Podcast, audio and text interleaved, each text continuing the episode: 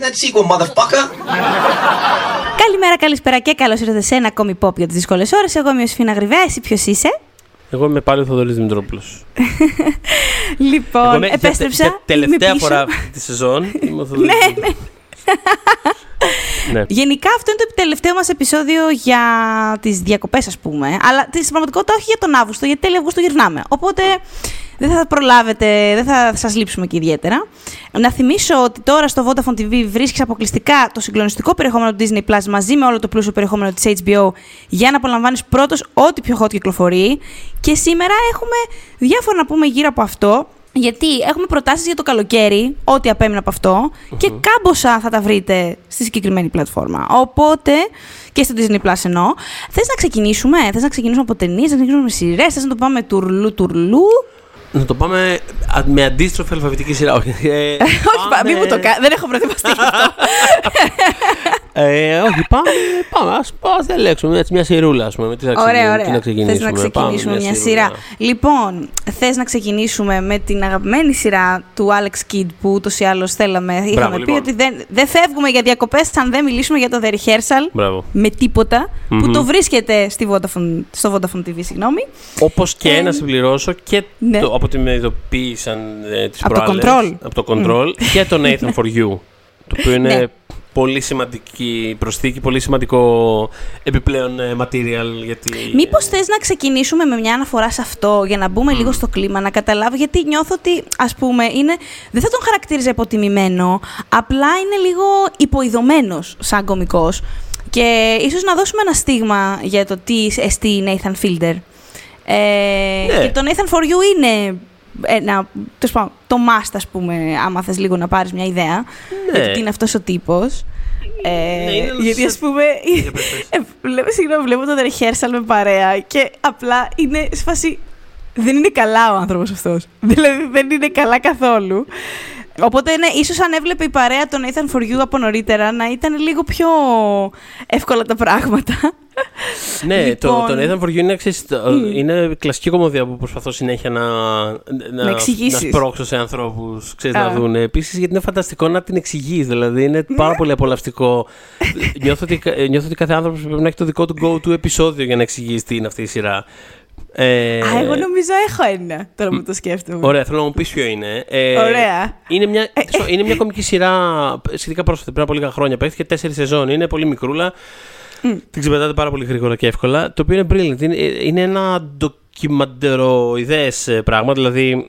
ε, Ρεαλιτό. ναι, Ναι. κάπως. Ένα, Ναι. Ένα μείγμα, ας πούμε, κάπως. Ένα, ένα υβρίδιο. Ε, όπου οι, οι, οι αντιδράσεις που βλέπουμε είναι αληθινές. Δηλαδή, α- αυτός έχει κάποια scripted πράγματα σε κάποιο βαθμό. Αν και δεν ξέρω, μετά το rehearsal φοβάμαι. νιώ- νιώθω- ε, ε, σε Κι τι εγώ βαθμό φοβάμαι. είναι. Νιώ- νιώ- νιώ- νιώθω Πάρα scripted πολύ. τα πάντα. Αλλά Χριστέ τέλος μου. πάντων, σε κάθε περίπτωση, ποζάρει ως μια ξέρεις, κομική ας πούμε, εκδοχή του αυτού του καπως όπου πηγαίνει σε επιχειρήσεις που έχουν κάποια προβλήματα και τους προσφέρει κάποιες λύσεις ε, με out of the box ε, σκεπτικό. Ναι. Το να πούμε ότι είναι ανορθόδοξες οι ιδέες που τους δίνει για να αυξήσουν το τζίρο τους είναι understatement. Γερό understatement. Εν τω μεταξύ, να πω ότι ο συγκεκριμένος άνθρωπος είναι κωμικό, αλλά έχει δίπλωμα στο business. Οπότε έχει και αυτό το background ότι ας πούμε, ξέρω τι σας λέω. Ναι, ναι, ναι. Πρέπει- ναι, και, και τους λέει, ναι, τους κάνει προτάσεις για να αυξήσουν τις πωλήσεις τους, ό,τι επιχείρηση κι αν είναι, ας πούμε. Και η λύση που δίνει είναι θεοπάλαβε. Λες, δεν μπορεί, ας πούμε. Και κάθε επεισόδιο νιώθεις ότι έχεις συνηθίσει από το προηγούμενο.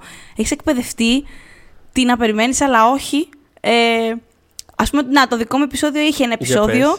που είχε πάει σε ένα ψιλικατζίδικο από αυτά που έχουν εκεί στην Αμερική, που είναι μαγαζάκια ουσιαστικά. Ναι. Και του λέει ότι, έλεγε ο άνθρωπος ότι ρε γαμό το χάνω τόση πελατεία γιατί στην Αμερική όπως γνωρίζετε δεν μπορείς να ψωνίσεις αλκοόλ άμα δεν είσαι 21, μπορείς από 21 και άνω, οπότε λέει δεν τους έχω τους έφηβους γιατί οι έφηβοι θέλουν να πάρουν αλκοόλ, εγώ δεν κάνω παρανομίες, δεν δίνω ας πούμε σε ψεύτικες ταυτότητες και τέτοια, οπότε από άλλους συναδέλφους βγάζω λιγότερα. Και είναι ο Νέιθαν ο Φίλτερ λοιπόν και του λέει λοιπόν, άκου, έχω μια φανταστική ιδέα, θα πουλάς κανονικά το αλκοόλ, αλλά δεν θα μπορούν να το παραλάβουν μέχρι να πάνε 21. του λέει, του λέει, του λέει ο άνθρωπος. Φαντάζομαι ότι δεν θα θέλει, θέλει, θέλει ο πελάτης, όποιος και αν είναι αυτός, να πάρει το προϊόν εκείνη τη στιγμή. Όχι, όχι, θα μπορέσουμε να τους πείσουμε γιατί, άκου του λέει, εγώ, ε, no offense, είμαι πιο, γιατί ήταν πιο μεγάλος ο άνθρωπος ηλικιακά, ο ψιλικατζής. Ε, εγώ του λέει, είμαι πιο κοντά στα εφηβικά μου χρόνια από σένα. Ξέρω καλύτερα τι θέλει η νεολαία και αυτό που θέλουν είναι να αγοράσουν αλκοόλ όχι τόσο για να το πιούν όσο για να πουλήσουν μούρι. Οπότε θα αγοράζουν το αλκοόλ, Εντάξει, θα έχουμε στο μαγαζί μια γωνιά όπου θα μπορούν να παίρνουν φωτογραφίες με το αλκοόλ τους, να το ποστάρουν στα social, να το στείλουν, whatever. Και θα μπαίνει το αλκοόλ τους στην αποθήκη με ημερομηνία και όνομα, πότε θα κλείνουν τα 21 ας πούμε, και θα μπορούν τότε να έρθουν να το παραλάβουν. Παιδιά πραγματικά το κάνουν. Δηλαδή αυτό συνέβη. τα παιδιά ήταν όλα σε φάση, μα θέλω να το πάρω, γιατί το πλήρωσα τώρα αυτό, γιατί δεν τους λέγανε ναι. ότι τι συμβαίνει. Αλλά όντως καθόντουσαν μετά και πέρανε φωτογραφίες, μέχρι που κάποια στιγμή γυρνάει ο Νίθαν και του λέει: Ε, ρε φίλε, συγγνώμη, ανακάλυψα ότι αυτό που κάνουμε είναι στην πραγματικότητα πολύ παράνομο. ε, και, και, πρέπει να προστατεύσω τον εαυτό μου και την εκπομπή. Οπότε, αν θες, αυτό που μπορώ να κάνω είναι να σου έχω στο μαγαζί ένα mail stripper. Και Skype το πουθενά στο επεισόδιο ένας mail stripper και αρχίζει να χορεύει και να μένει με τη στριγκιά. Και ο ψιλικατή στη φάση δεν μπορεί να σημαίνει αυτό στο μαγαζί μου. αυτό είναι μια κατάσταση εισαγωγική. Δεν ξέρω αν σας λέει κάτι αυτό. Εσύ έχεις αντίστοιχο επεισόδιο. Ναι, το δικό μου που σκέφτομαι πάντα που προσπαθώ να εξηγήσω πόσο καμένο είναι αυτό το πράγμα είναι το. Ναι. εκείνο το επεισόδιο με τον ανοιχνευτή καπνού. Δεν ξέρω αν το θυμάσαι. Ε, Για πες, όχι, δεν μου έρχεται τώρα. Δεν θυμάμαι ναι. τις πολύ πολύ λεπτομέρειες, αλλά ήταν ναι. μια, μια φάση και καλά ήθελε κάποιος να εισάγει. Ε, ανοιχνευτή καπνού, αλλά, αλλά είχε ανέβει το ΦΠΑ ή κάτι τέτοιο. ε, ναι. και, και λέει ναι, ήταν έχω φανταστική ιδέα, γιατί τα μουσικά όργανα λέει, δεν εμπίπτουν σε αυτή την αύξηση. Οπότε πρέπει απλά να καταχωρηθεί αυτό ως μουσικό όργανο. Για να καταχωρηθεί ο ανοιχνευτή καπνούς μουσικό όργανο, πρέπει να μπορούμε να αποδείξουμε ότι παίζει βασικό ότι είναι βασικό κομμάτι της, ε, της ρυθμική, του, του, ρυθμικού σκελετού, ξέρω εγώ, μιας, ε, μιας επιτυχίας στα charts. Οπότε θα φτιάξουμε ένα συγκρότημα, θα, φτιάξουμε, θα γράψουμε τραγούδι, στο οποίο θα έχει βασικό κομμάτι, βασικό ρόλο ε, στον ήχο, ένας ανοιχνευτής καπνού, ο οποίος θα σφυρίζει, θα γίνει επιτυχία το κομμάτι και άρα θα μπορούμε μετά να κάνουμε εισαγωγή των ανοιχνευτή καπνού χωρίς το ΦΠΑ. Ήταν ένα τέτοιο πράγμα, δηλαδή... ε, Τέλος ο τύπος είναι ε, brilliant. Επίσης το φινάλε του Nathan for You, το Finding Francis, είναι από τα ωραιότερα. δεν ξέρω, δεν είναι ντοκιμαντέρ, αλλά δεν, δεν είναι κιόλας. Ναι. Των τελευταίων χρόνων. Καταρρύπτει κάθε ε, layer ε, αφήγησης και αλήθειας ψέματος και είναι ένα, ε, ένα ιδιοφιέ πράγμα. Δεν μένει άφωνος, ας πούμε, μπροστά του. Και τώρα έχει επιστρέψει, αφού έκανε έχει παραγωγή, επιστρέψει, αφού έκανε παραγωγή ναι. στο How to with John Wilson, το οποίο επίσης. Μπράβο, ήθελα να το αναφέρουμε αυτό. Είναι από τις, mm. Νομίζω συμφωνούμε, είναι από τις καλύτερες σειρές των τελευταίων χρόνων. Βέβαια. Ε, How to with John Wilson, αυτό άμα σας το περιγράψουμε απλά θα βαρεθείτε. Δεν είναι καθόλου δεν βαρετό. Είναι καθόλου βαρετό, ναι καθόλου βαρετό. Αναζητήστε το, βρίσκεται και αυτό στο Vodafone TV. mm Και τώρα βρίσκεται για το The Rehearsal η νέα σειρά εκπομπή Παύλα, δεν ξέρω τι στο καλό του Nathan Fielder, όπου έχει, αλλά, έχει μια σημαντική αλλαγή σε σχέση με τον Nathan For You. Βασικά δεν ασχολείται εδώ πέρα με επαγγελματίες, ξέρω εγώ, του τάδε. Παρά, ε, πήγε στο Craigslist, που είναι η χρυσή ευκαιρία, πες το έτσι. ε, ξέρω εγώ πώς το λένε, πώς θα το χαρακτήριζαμε αυτό. Είναι ένα site που μπορείς να ανεβάσεις πράγματα, ερωτήσεις, αυτό, να ζητήσεις στην Αμερική. Ε, και λέει, ωραία, θέλει. Αγγελίες, ψάχνω αυτό, ψάχνω αυτό. Α, μπράβο. Οπότε ρώτησε ο άνθρωπος, έχετε κάποια, ας πούμε, κάποιο, ή, όχι αποθυμένο απαραίτητα, μια απόφαση ζωής που θέλετε να πάρετε και φοβάστε να την πάρετε. Μια σημαντική απόφαση. Φοβάστε να την πάρετε γιατί δεν ξέρετε ποια θα είναι η έκβασή της εγώ μπορώ να σας βοηθήσω. Οπότε εσύ στέλνεις στον Nathan Fielder ποια είναι αυτή η απόφαση που θες να πάρεις και δεν μπορείς να την πάρεις, γιατί φοβάσαι για την έκβαση. Και εκείνος. Ε, ε, Πώς να σου πω. Ε, να φέρω παράδειγμα, να φέρω το πρώτο επεισόδιο λίγο για παράδειγμα, γιατί αλλιώς δεν, δεν ξέρω πώς. Λοιπόν, είναι ένας τύπος στο πρώτο επεισόδιο που έχει μια παρέα που κάνουν trivia nights. Ωραία. Και έχει πει ψέματα σε αυτή την παρέα εδώ και 20 χρόνια. Βασικά τους λέει ψέματα για κάτι, γιατί είναι από αυτά τα ψέματα που είναι μικρό ψέμα, αλλά άμα το πεις μετά δεν μπορείς να το ξεπείς. Ε, άμα διατηρείται και ξέρεις, γίνει σημείο αναφοράς κτλ. μετά φτάνει το άβολο σημείο του λες, ότι λες τώρα. Τώρα πώς να πω την αλήθεια για αυτό το πράγμα. Είναι χοντρό, δεν είναι. Έχουν χτιστεί ναι. πράγματα πάνω σε αυτό, ξέρεις. Είναι... Ακριβώς. Τους είχε πει λοιπόν ψέματα ότι δεν έχει απλά bachelor, αλλά έχει και master. Οπότε θέλει να. Δεν θέλει να τους λέει πια ψέματα. Όμως φοβάται γενικώ και φοβάται και ειδικώ μια από όλες στην παρέα, η οποία θεωρεί ότι άμα μάθει την αλήθεια, μπορεί και να του φέρει και τίποτα στο κεφάλι. Δηλαδή μπορεί να προβεί στη βία. Οπότε ο Νέιθαν του λέει: Ωραία, ε, θα κάνουμε. Θα περάσουμε από όλα τα πιθανά σενάρια και αυτό που εννοεί είναι ότι literally φτιάχνει μια ρέπλικα του μπαρ στο οποίο πηγαίνουν για τα Trivia Nights, προσλαμβάνει ηθοποιούς που μοιάζουν στην παρέα και μαζί όλοι αυτοί κάθονται και κάνουν, περνάνε από όλα τα πιθανά σενάρια για το πώς μπορεί, λέγοντας ο, ο άνθρωπος, παιδιά δεν έχω μάστερ, πώς μπορεί να προχωρήσει αυτή η βραδιά, ας πούμε. Αυτό. Κάνουν προσωμιώσεις κάθε, πιθανού, κάθε πιθανού ας πούμε, αστάθμου παράγοντα, κάθε αγνώστου χ, κάθε μεταβλητή ε, της βραδιάς. Το οποίο είναι, είναι τουλάχιστον fascinating. Δηλαδή είναι συναρπαστικό να το βλέπεις αυτό το πράγμα. Είναι συναρπαστικό και είναι και πολύ το... τρομακτικό, βέβαια. Έτσι. Είναι, σίγουρα. ε, το, να, το να μπαίνεις στη διαδικασία, ξέρεις, να σκέφτεσαι πόσα πράγματα είναι μεταβλητές σε κάθε. Δηλαδή, το να φτιάξεις ένα, ένα διάγραμμα ροής, ξέρω εγώ, των αποφάσεων ε, και των ε, μεταβλητών ανά πάσα στιγμή είναι ξέρεις, κάπως ξεκινάει στην πλάκα αυτό το πράγμα και δεν γίνεται να μην σε βαρύνει κάπως. Γιατί ξέρεις, φτάνει το σημείο που ξέρεις, ασχολείται με το κατά πόσο μπορείς να, ε, να προβλέψεις την ανθρώπινη φύση, ξέρω εγώ. Δηλαδή ναι. γίνεται heavy πάρα πολύ γρήγορα, πώς να το πω. Γίνεται χωρίς, heavy, αλλά ταυτόχρονα... Χωρίς να το κουράζει, χωρίς, να, χωρίς να τίποτα mm. το κάτσω να σου εξηγήσω κτλ. Κάνει ένα πράγμα, κάνει, κάνει αυτό, δεν, δεν ξεφεύγει το mm. σενάριο. Δεν είναι σε φάση ότι τώρα θα το πάω στο υπαρξιακό. Πάει από, δηλαδή, πάει από μόνο Είναι αυτό το πράγμα που κάνει έχει κατευθείαν κάποιες αλφα επεκτάσεις, ας πούμε. Το οποίο σε οδηγεί όπου, όπου έχεις διάθεση να το αφήσεις να σε οδηγήσει. Είναι, και ε... εντάξει, φαντάζομαι κιόλας για ανθρώπους που είτε από τη φύση τους είτε βρίσκονται σε μία περίοδο που θα ήθελαν πάρα πολύ να μπορούν να προβλέψουν την έκβαση κάποιου πράγματος. Γιατί mm. περισσότεροι έχουμε αυτή την τάση να κλωθογυρίζουμε πράγματα στο κεφάλι μας και άμα από αυτό τι θα γίνει. Κάποιοι ρε παιδί μου το ναι, κάνουν ναι. extra food, κάποιοι λιγότερο, αλλά είναι. Πράγμα, εννοείται. Δηλαδή, αυτό. Έστω και, έστω και, αυτό και καθόλου έτσι να μην είσαι, ε, είσαι λίγο. Δηλαδή, ε, είσαι δεν λίγο, δεν γίνεται να μην είσαι. Πάμε να αποδείξουμε και τι γίνει. Δηλαδή, ξέρεις, πόσο, Τίποτα δεν σε νοιάζει αυτή τη ζωή, ξέρω εγώ. Ναι, πραγματικά. Έτσι, πραγματικά. Οπότε, ο Νέιθαν μπορείτε να το στείλετε για την επόμενη σεζόν. Αν έχετε κάποιο πρόβλημα που θέλετε να λύσετε και θέλετε να, δεν ξέρω, να δείτε αν ε, υπάρχει λύση αγγέ σε αυτό. Ε, ναι. Nathan for, όχι Nathan for you, Nathan for you πρώτα, αλλά σίγουρα The Rehearsal. Σίγουρα The Rehearsal. Ε, το οποίο αυτό είναι και μια διαρκής Έχουμε, μόνο δύο επεισόδια έχουμε δει μέχρι τώρα. Είναι τώρα όταν, το, όταν ακούτε το επεισόδιο, μάλλον θα ναι, είναι τρία, τέλος πάντων. Ναι, θα είναι τρία. Ναι. Ε, αλλά είναι και κάτι πολύ απρο... Καλά, προφανώ. έχει πλάκα. Είναι το δεύτερο επεισόδιο προφανώς. λύγει με ένα, έχει ένα φινάλε, ας πούμε, που δεν ξέρεις πού στο καλό Αυτό, πάει το τρίτο. Κάπως... Δεν ξέρουμε τι θα δούμε τώρα εμείς. Δεν πράγμα θα δεις ακριβώς. Δηλαδή είναι, mm. είναι απρόβλεπτο ακόμα και μέσα στη, σε αυτή την κατασκευή ας πούμε, που, έχει, που έχει φτιάξει. Δηλαδή αγκαλιάζει πάρα πολύ το. Δεν ξέρω, με ένα περίεργο τρόπο είναι υπολογιστικό και go with the flow ταυτόχρονα. Ναι, και επίσης κάνει όλα αυτά τα πράγματα όχι μόνο για τους άλλους, αλλά και για τον εαυτό του. Ναι. Δηλαδή, βάζει τον εαυτό του στο παιχνίδι. Α πούμε, για παράδειγμα, στο επεισόδιο που αναφέραμε τον πιλότο που είπαμε έτσι περισσότερα ε, θέλει να προκαλέσει μία εκβαθέων, ας πούμε, συζήτηση με, τον, με το παλικάρι που τον έχει, ας πούμε, καλέσει, όπου αρχίζουν να μιλάνε για τους γάμους τους που έχουν λήξει, αλλά ο ίδιος ο Nathan Φίλτερ δεν θέλει να μπει περισσότερο βαθιά από αυτό, από το να του πει απλά Ναι, ήμουν παντρεμένος για χι χρονικό διάστημα. Οπότε την ώρα που κάνω αυτή τη συζήτηση έχει προγραμματίσει να, να, να περάσει ένας ηλικιωμένο. Είναι σε μια πισίνα, να περάσει, να μπει ένας ηλικιωμένος σε μια πισίνα, στην πισίνα τους και να τους διακόψει. Απλά για, για, να κόψει τη ροή της συζήτησης. Ναι, δηλαδή, δηλαδή αλλά... δεν θέλει και ο ίδιος, προσπαθεί να αυτοελεγχθεί. αλλά όντω και γενικότερα, δηλαδή και στο δεύτερο επεισόδιο, χωρί ας πούμε πούμε καθόλου λεπτομέρειες, ξέρω εγώ, αλλά στο δεύτερο επεισόδιο ναι. μπαίνει και ο ίδιος μέσα με έναν τρόπο ε, πολύ έτσι απρόσμενο.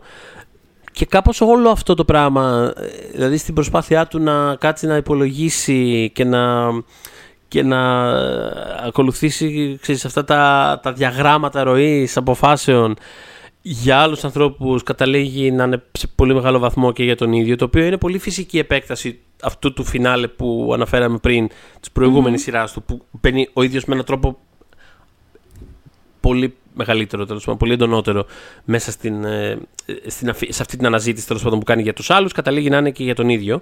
Ε, έχει, έχει ε, τρομερό ενδιαφέρον, ξέρεις, δηλαδή προφανώς εμένα μου φέρει και στο μυαλό ξέρεις, σε πολύ κόσμο δηλαδή ξεμένα.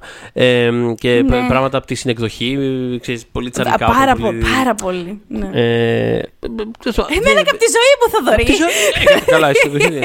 Ε, για τη ζωή μας. Ναι, ναι. Από τη ζωή μου, ναι, θα κάνω ένα σενάριο. Θέλω να κάνω αυτό, ωραία. Πόσα σενάρια έχουμε, Νέιθαν; Τι μπορείς να κάνεις για μένα; Τέλος πάντων, πάμε σε ταινία. Και να πω ότι αυτό. Ναι, συγγνώμη, Τέλει πάντα είναι αυτό το, είναι εντυπωσιακό το πώς πάντα καταλήγει, ρε παιδί μου, η πραγματικότητα να σε εκπλήσει, ξέρω εγώ.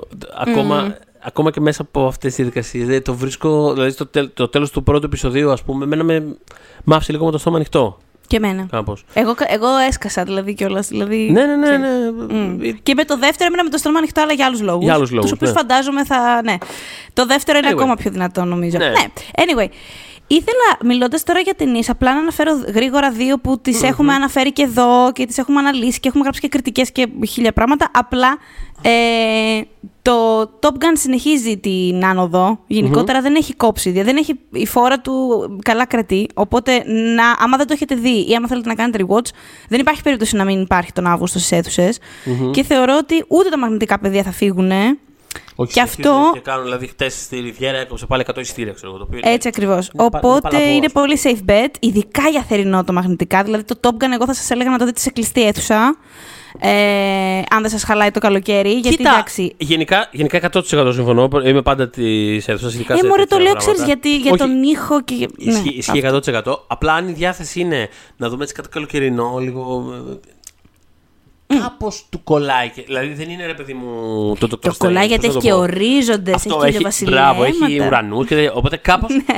δεν, δηλαδή για δεδομένο τέτοιου blockbuster δεν, είναι, δεν του είναι εντελώς ξένο το θερινό. Προφανώς και εγώ Όχι. συμφωνώ πάντως ότι.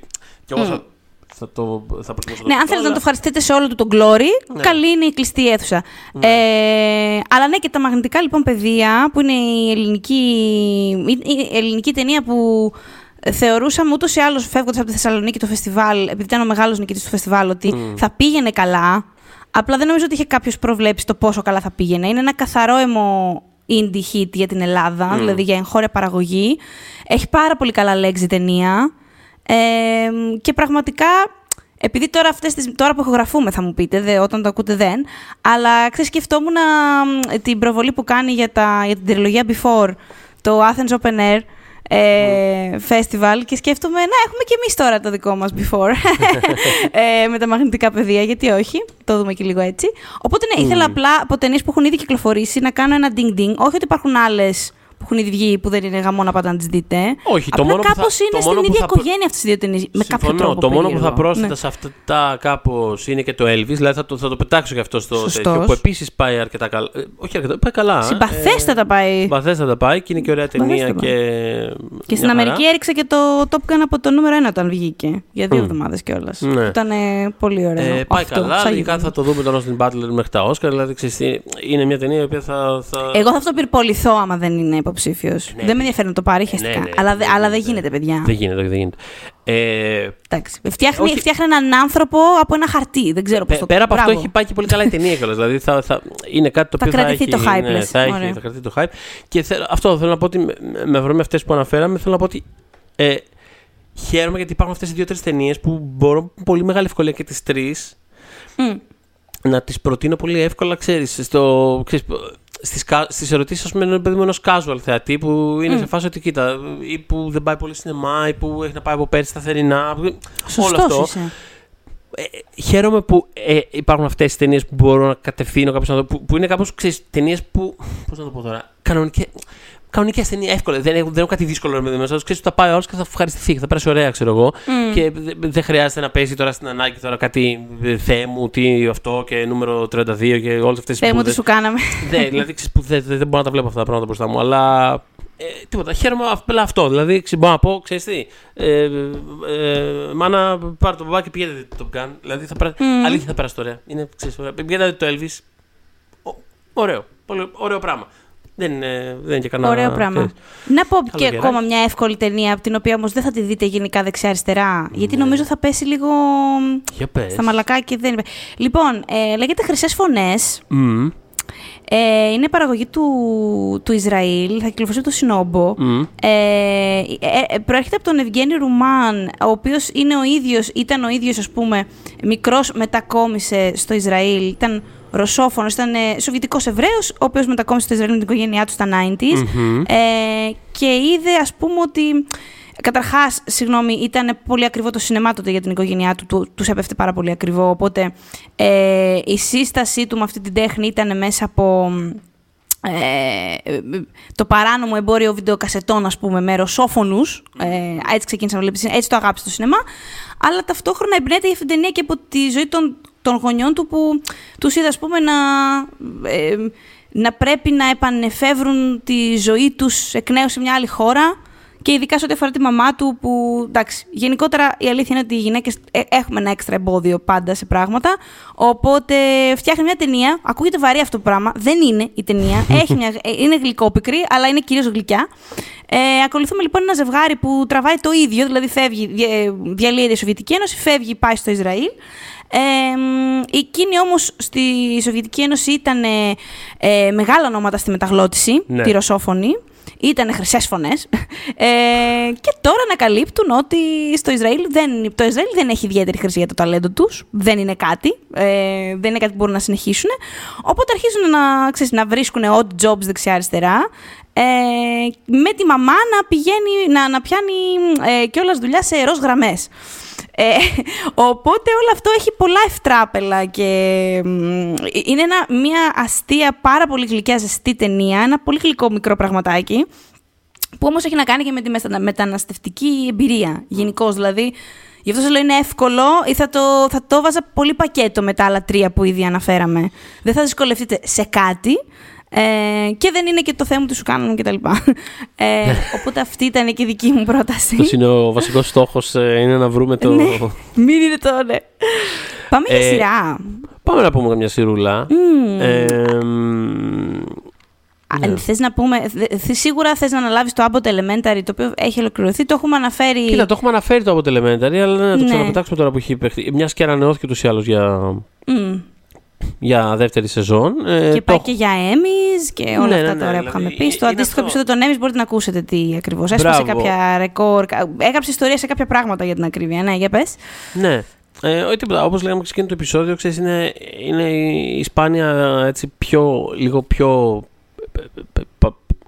Δεν, έχει πλάκα. Δεν είναι, πήγα να πω παλαιά σκοπής, ξέρω κομμωδία και σκέφτομαι, ξέρεις, αυτό το, αυτό το early zeros aesthetic του office. Το οποίο mm. υποθέτω είναι πλέον παλαιά σκοπής. Είναι πια σχεδόν 20, Τρομερό. 20 χρόνια σχεδόν πίσω. Έχουμε ε, κεράσει το δωρή. Ναι, πραγματικά. ε, είναι αυτό τέλος πάντων. Είναι από αυτές τις κομμωδίες που. Ε, είναι κομμωδίες πρώτον. Mm. Ε, αυτά τα 20 λεπτά. Ε, είναι, είναι κομμωδίες όπως τις εννοούσαμε, ρε παιδί. Ναι, ναι, ναι, αυτό. Ε, ναι. Είναι 20 λεπτάκια που Sitcom, έχει. Ναι. Αυτό αστεία. Ε, που διαδραματίζεται σε ένα σχολείο στην ε, στη Φιλαδέλφια. Στη Φιλαδέλφια. Ναι, στη Φιλαδέλφια, ναι. ναι. Ε, αρκετά φτωχό. Ε, δεν υπάρχουν ε, πόροι για, για τίποτα βασικά. Και ε, παρακολουθούμε το συνεχές ας πούμε struggle των, των καθηγητών, ε, αυτών που νοιάζονται τέλος πάντων, για το πώς θα κάνουν οτιδήποτε αξιολόγου, πώς θα προσφέρουν ας πούμε, μια ε, αλφα αξιοπρεπή εμπειρία μάθησης τέλος πάντων στα, στα παιδιά. Ε, το οποίο επίσης, γελάω γιατί όπως είπες και εσύ πριν για τι χρυσέ φωνές, κάτι που επίσης ακούγεται βαρύ. Δηλαδή τώρα το άκουσα να το λέω. Ναι. ε, αλλά είναι, δεν είναι καθόλου. Δεν είναι καθόλου. Είναι, ε, είναι πανάλαφρο, είναι γλυκύτατο. Ε, και... Επίσης παρουσιάζει τους δασκάλους ε, γενικά. Παρα... Όταν βλέπεις μια τέτοια σειρά, λες πόσο δεν έχουμε τις σειρές. Δηλαδή, το να παρουσιάσεις τους δασκάλους όπως είναι στην πραγματική ζωή. Δηλαδή, Πολύ σωστό. Ναι, είναι μεγαλόκαρδη. Οι περισσότεροι, εντάξει, είχαμε όλοι μου δασκάλου, αλλά εν, γενικά για να ακολουθήσει αυτό το επάγγελμα δεν είναι ιδιαίτερα forgiving επάγγελμα σε κανένα επίπεδο, ούτε για την ψυχολογία σου, ούτε για την τσέπη σου. Ναι, θα υπάρχει, Αμερική, σίγουρα, ναι, θα υπάρχει σίγουρα μια διάθεση του ότι θέλω άξιο να κάνω και κάτι. Πώς να το πω, δηλαδή, θέλω άξιο ναι. να κάνω και κάτι. Μάλιστα, βγαίνει και σε ένα timing η σειρά, βγήκε σε ένα timing όπου στην Αμερική έχουμε μαζικές παρετήσεις mm-hmm. ε, δασκάλων, γιατί απλά δεν την παλεύουν. Mm-hmm. Δηλαδή, υπάρχουν explainer videos γύρω από αυτό γιατί συμβαίνει και βγήκε mm-hmm. αυτή τη χρονιά αυτή η σειρά. Ε, και που προ τιμήν τη και... επίσης να πω ότι ε, και πολιτικά ας πούμε, έχει, έχει ένα ενδιαφέρον ενώ δεν είναι κανένα ριζοσπαστικό πράγμα αλλά θέλω να πω ότι το ότι δεν έχει ένα δεν έχει, υπάρχει μια πολύ λεπτή ισορροπία ανάμεσα στο να είναι έτσι ένα ανάλαφρο πράγμα που που, που αφήνει και κάποιες, αφήνει και κάποιες πικρίες από κάτω. Ε, mm. Χωρίς να γίνεται ποτέ χαζοχαρούμενο. Δηλαδή δεν είναι ποτέ σε φάση ότι τρελαρή, τρελαρό, άμα αρκεί να πιστέψεις κάτι και θα έχει πάνω όλα καλά. Δεν, ξέρεις, το αποφεύγει αυτό το πράγμα, το οποίο θα με τσάντιζε ναι. πάρα πολύ. Ε, αυτό είναι ένα πολύ. από τα, από τα αρκετά άξια φετινά πράγματα, θα έλεγα. Πολύ, πολύ. Και μιλώντας για σειρές που έχουν ήδη ξεκινήσει. Και τώρα θα, θα σας γελάσω, θα, θα έχει ολοκληρωθεί μέχρι να τα ακούσετε. Δεν θυμάμαι ακριβώς πόσα επεισόδια έχει φέτος. Το Only Murders in the Building. mm Ε, Disney Plus και αυτό. Ε, που είναι αυτό το. Η σιρούλα που έγινε σειράρα. Ε, με το. με Σελίνα Γκόμες, Μάρτιν Σόρτ και. Καλέ κόλλο στο μυαλό μου. Βοηθά. Steve Martin. Μπράβο, στη βάση το καλό. ε, ναι. Ο Μπράζος, ε, μωρέ. Ακριβώς, ο Μπράζος. Ναι, όπου είναι, ρε παιδί μου, τρεις, τρία τυπάκια σε ένα ιστορικό κτίριο της Νέας Υόρκης που μένουν ο καθένας σε δικό του διαμέρισμα. Γίνεται ένας φόνος στο κτίριο και προσπαθούν να τον λύσουν το φόνο. Έτσι ξεκίνησε στην πρώτη σεζόν, προσπαθούν να λύσουν το φόνο.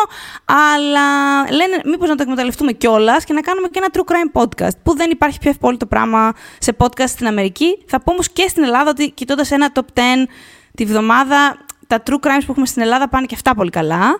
Ε, οπότε γίνεται ένας κακός χαμός. Είναι ένα... Μ' αρέσει αυτή η σειρά γιατί έχει ένα περίεργο δικό της τόνο. Ε, και επίσης στην πρώτη σεζόν, στη δεύτερη λιγότερο αυτή τη στιγμή, δεν ξέρω βέβαια πώς θα ολοκληρωθεί, αλλά στην πρώτη σεζόν σχολίαζε και με έναν τρόπο δικό του το ρεύμα του true crime και το κατά πόσο κάποια πράγματα είναι ok. Χωρίς να βαραίνει, όπως λέει και ο Θοδωρής, το, το, το concept γενικά της σειράς, που είναι ένα μυστήριο όπου βλέπεις τρεις πρωταγωνιστές με πολύ μεγάλη διαφορά ηλικίες μεταξύ τους, δηλαδή έχει να κάνει και με το generation gap. Ε, αλλά έχει και δύο-τρία πραγματάκια ή είχε έστω να πει για το κατά πόσο είναι ok τώρα να, ξέρεις, να κάνεις monetize μια τέτοια κατάσταση και το που μπορεί, που, η έρευνά σου μέχρι που είναι ok να φτάσει, ας πούμε. Ε, είναι ένα πάρα πολύ φαν πράγμα, την αγαπώ πολύ αυτή τη σειρά. Mm-hmm. Ε, Όπως και το For All Mankind που έχω την εντύπωση ότι εσύ ξεκίνησε να το βλέπεις λίγο τελευταία ή, ή το βλέπεις εξ αρχής; Όχι, ξεκίνησα να το βλέπω κάπου ανάμεσα στο δεύτερο και στο τρίτο επεισόδιο της τρέχουσας σεζόν. Οκ. Okay. Το είδα Καλά, όλο. Θυμάμαι ότι δεν το, το βλέπει και στο έλεγα να το δω και δεν το βλέπω. Ναι, ναι, ναι, το είδα. Δηλαδή, νομίζω όταν βγήκε, το, νομίζω όταν βγήκε το δεύτερο επεισόδιο, ξεκίνησα να το βλέπω από την αρχή και όταν βγήκε το τρίτο, όταν βγήκε το τρίτο επεισόδιο, είχα κάνει catch up και είδα το τρίτο. Δηλαδή, το, mm. το, το, είδα μέσα σε μια εβδομάδα τέλος πάντων. Mm. Ε, είναι φανταστικό. Είναι πάρα πολύ ωραίο. Είναι για μία. Τέλος πάντων, είναι εναλλακτικής ιστορίας, που σημαίνει ότι κάτι έχει πάει διαφορετικά στο σύμπαν της σειράς από ό,τι πήγε στην πραγματική τη δική μας ζωή. Ε, έχει να κάνει με το race μεταξύ Σοβιετικής Ένωσης και Αμερικής για το ποιος θα φτάσει πρώτος στο φεγγαρι Και στη σειρά γίνανε τα πράγματα διαφορετικά από ό,τι έγιναν ε, για μας. Ε, πράγμα που, εντάξει, προφανώς η, η, αντίδραση, οι αντιδράσει είναι αλυσιδωτέ. Παντού απλώνονται στα πάντα, σε άλλα ιστορικά γεγονότα, σίγουρα στους χαρακτήρες και Γενικά είναι μια σειρά που έχει payoff. Αυτό μου αρέσει. Δηλαδή η πρώτη, η πρώτη σεζόν νομίζω ότι μπορεί να σου κάνει και καλό που την είδες έτσι μπαμ. Γιατί το νιώθω πάρα πολύ αυτό. Τα πρώτα επεισόδια. Ναι, ήταν χλιαρή ακόμα και υποδοχή. το, ακόμα και βλέποντάς mm. το. Και, που το βλέπω, το ακολουθούσα πολύ. Γιατί με άρεσε ο ρυθμός και οι χαρακτήρε του. Οπότε το, το ακολουθούσα. Δηλαδή με ευκολία mm. του, έδωσα, του έδωσα λίγο χρόνο. Αλλά σίγουρα βοήθησε mm-hmm. αυτό το πράγμα γιατί τα 4-5 πρώτα επεισόδια δεν είναι σαφές τι θέλει να κάνει η σειρά. Τι... Δηλαδή, ξέρεις, υπάρχει αυτό το «Α, και αν γινόταν αυτό, οκ, okay, sure». Mm. Και μετά, ξέρεις, είναι δύο-τρία επεισόδια που κάνει πολύ setup ξέρεις, τον κόσμο, τους χαρακτήρες, το aesthetic, το, το γενικότερο, αλλά δεν είναι mm. πάρα πολύ σαφές το εν τέλει τι είναι αυτό το πράγμα.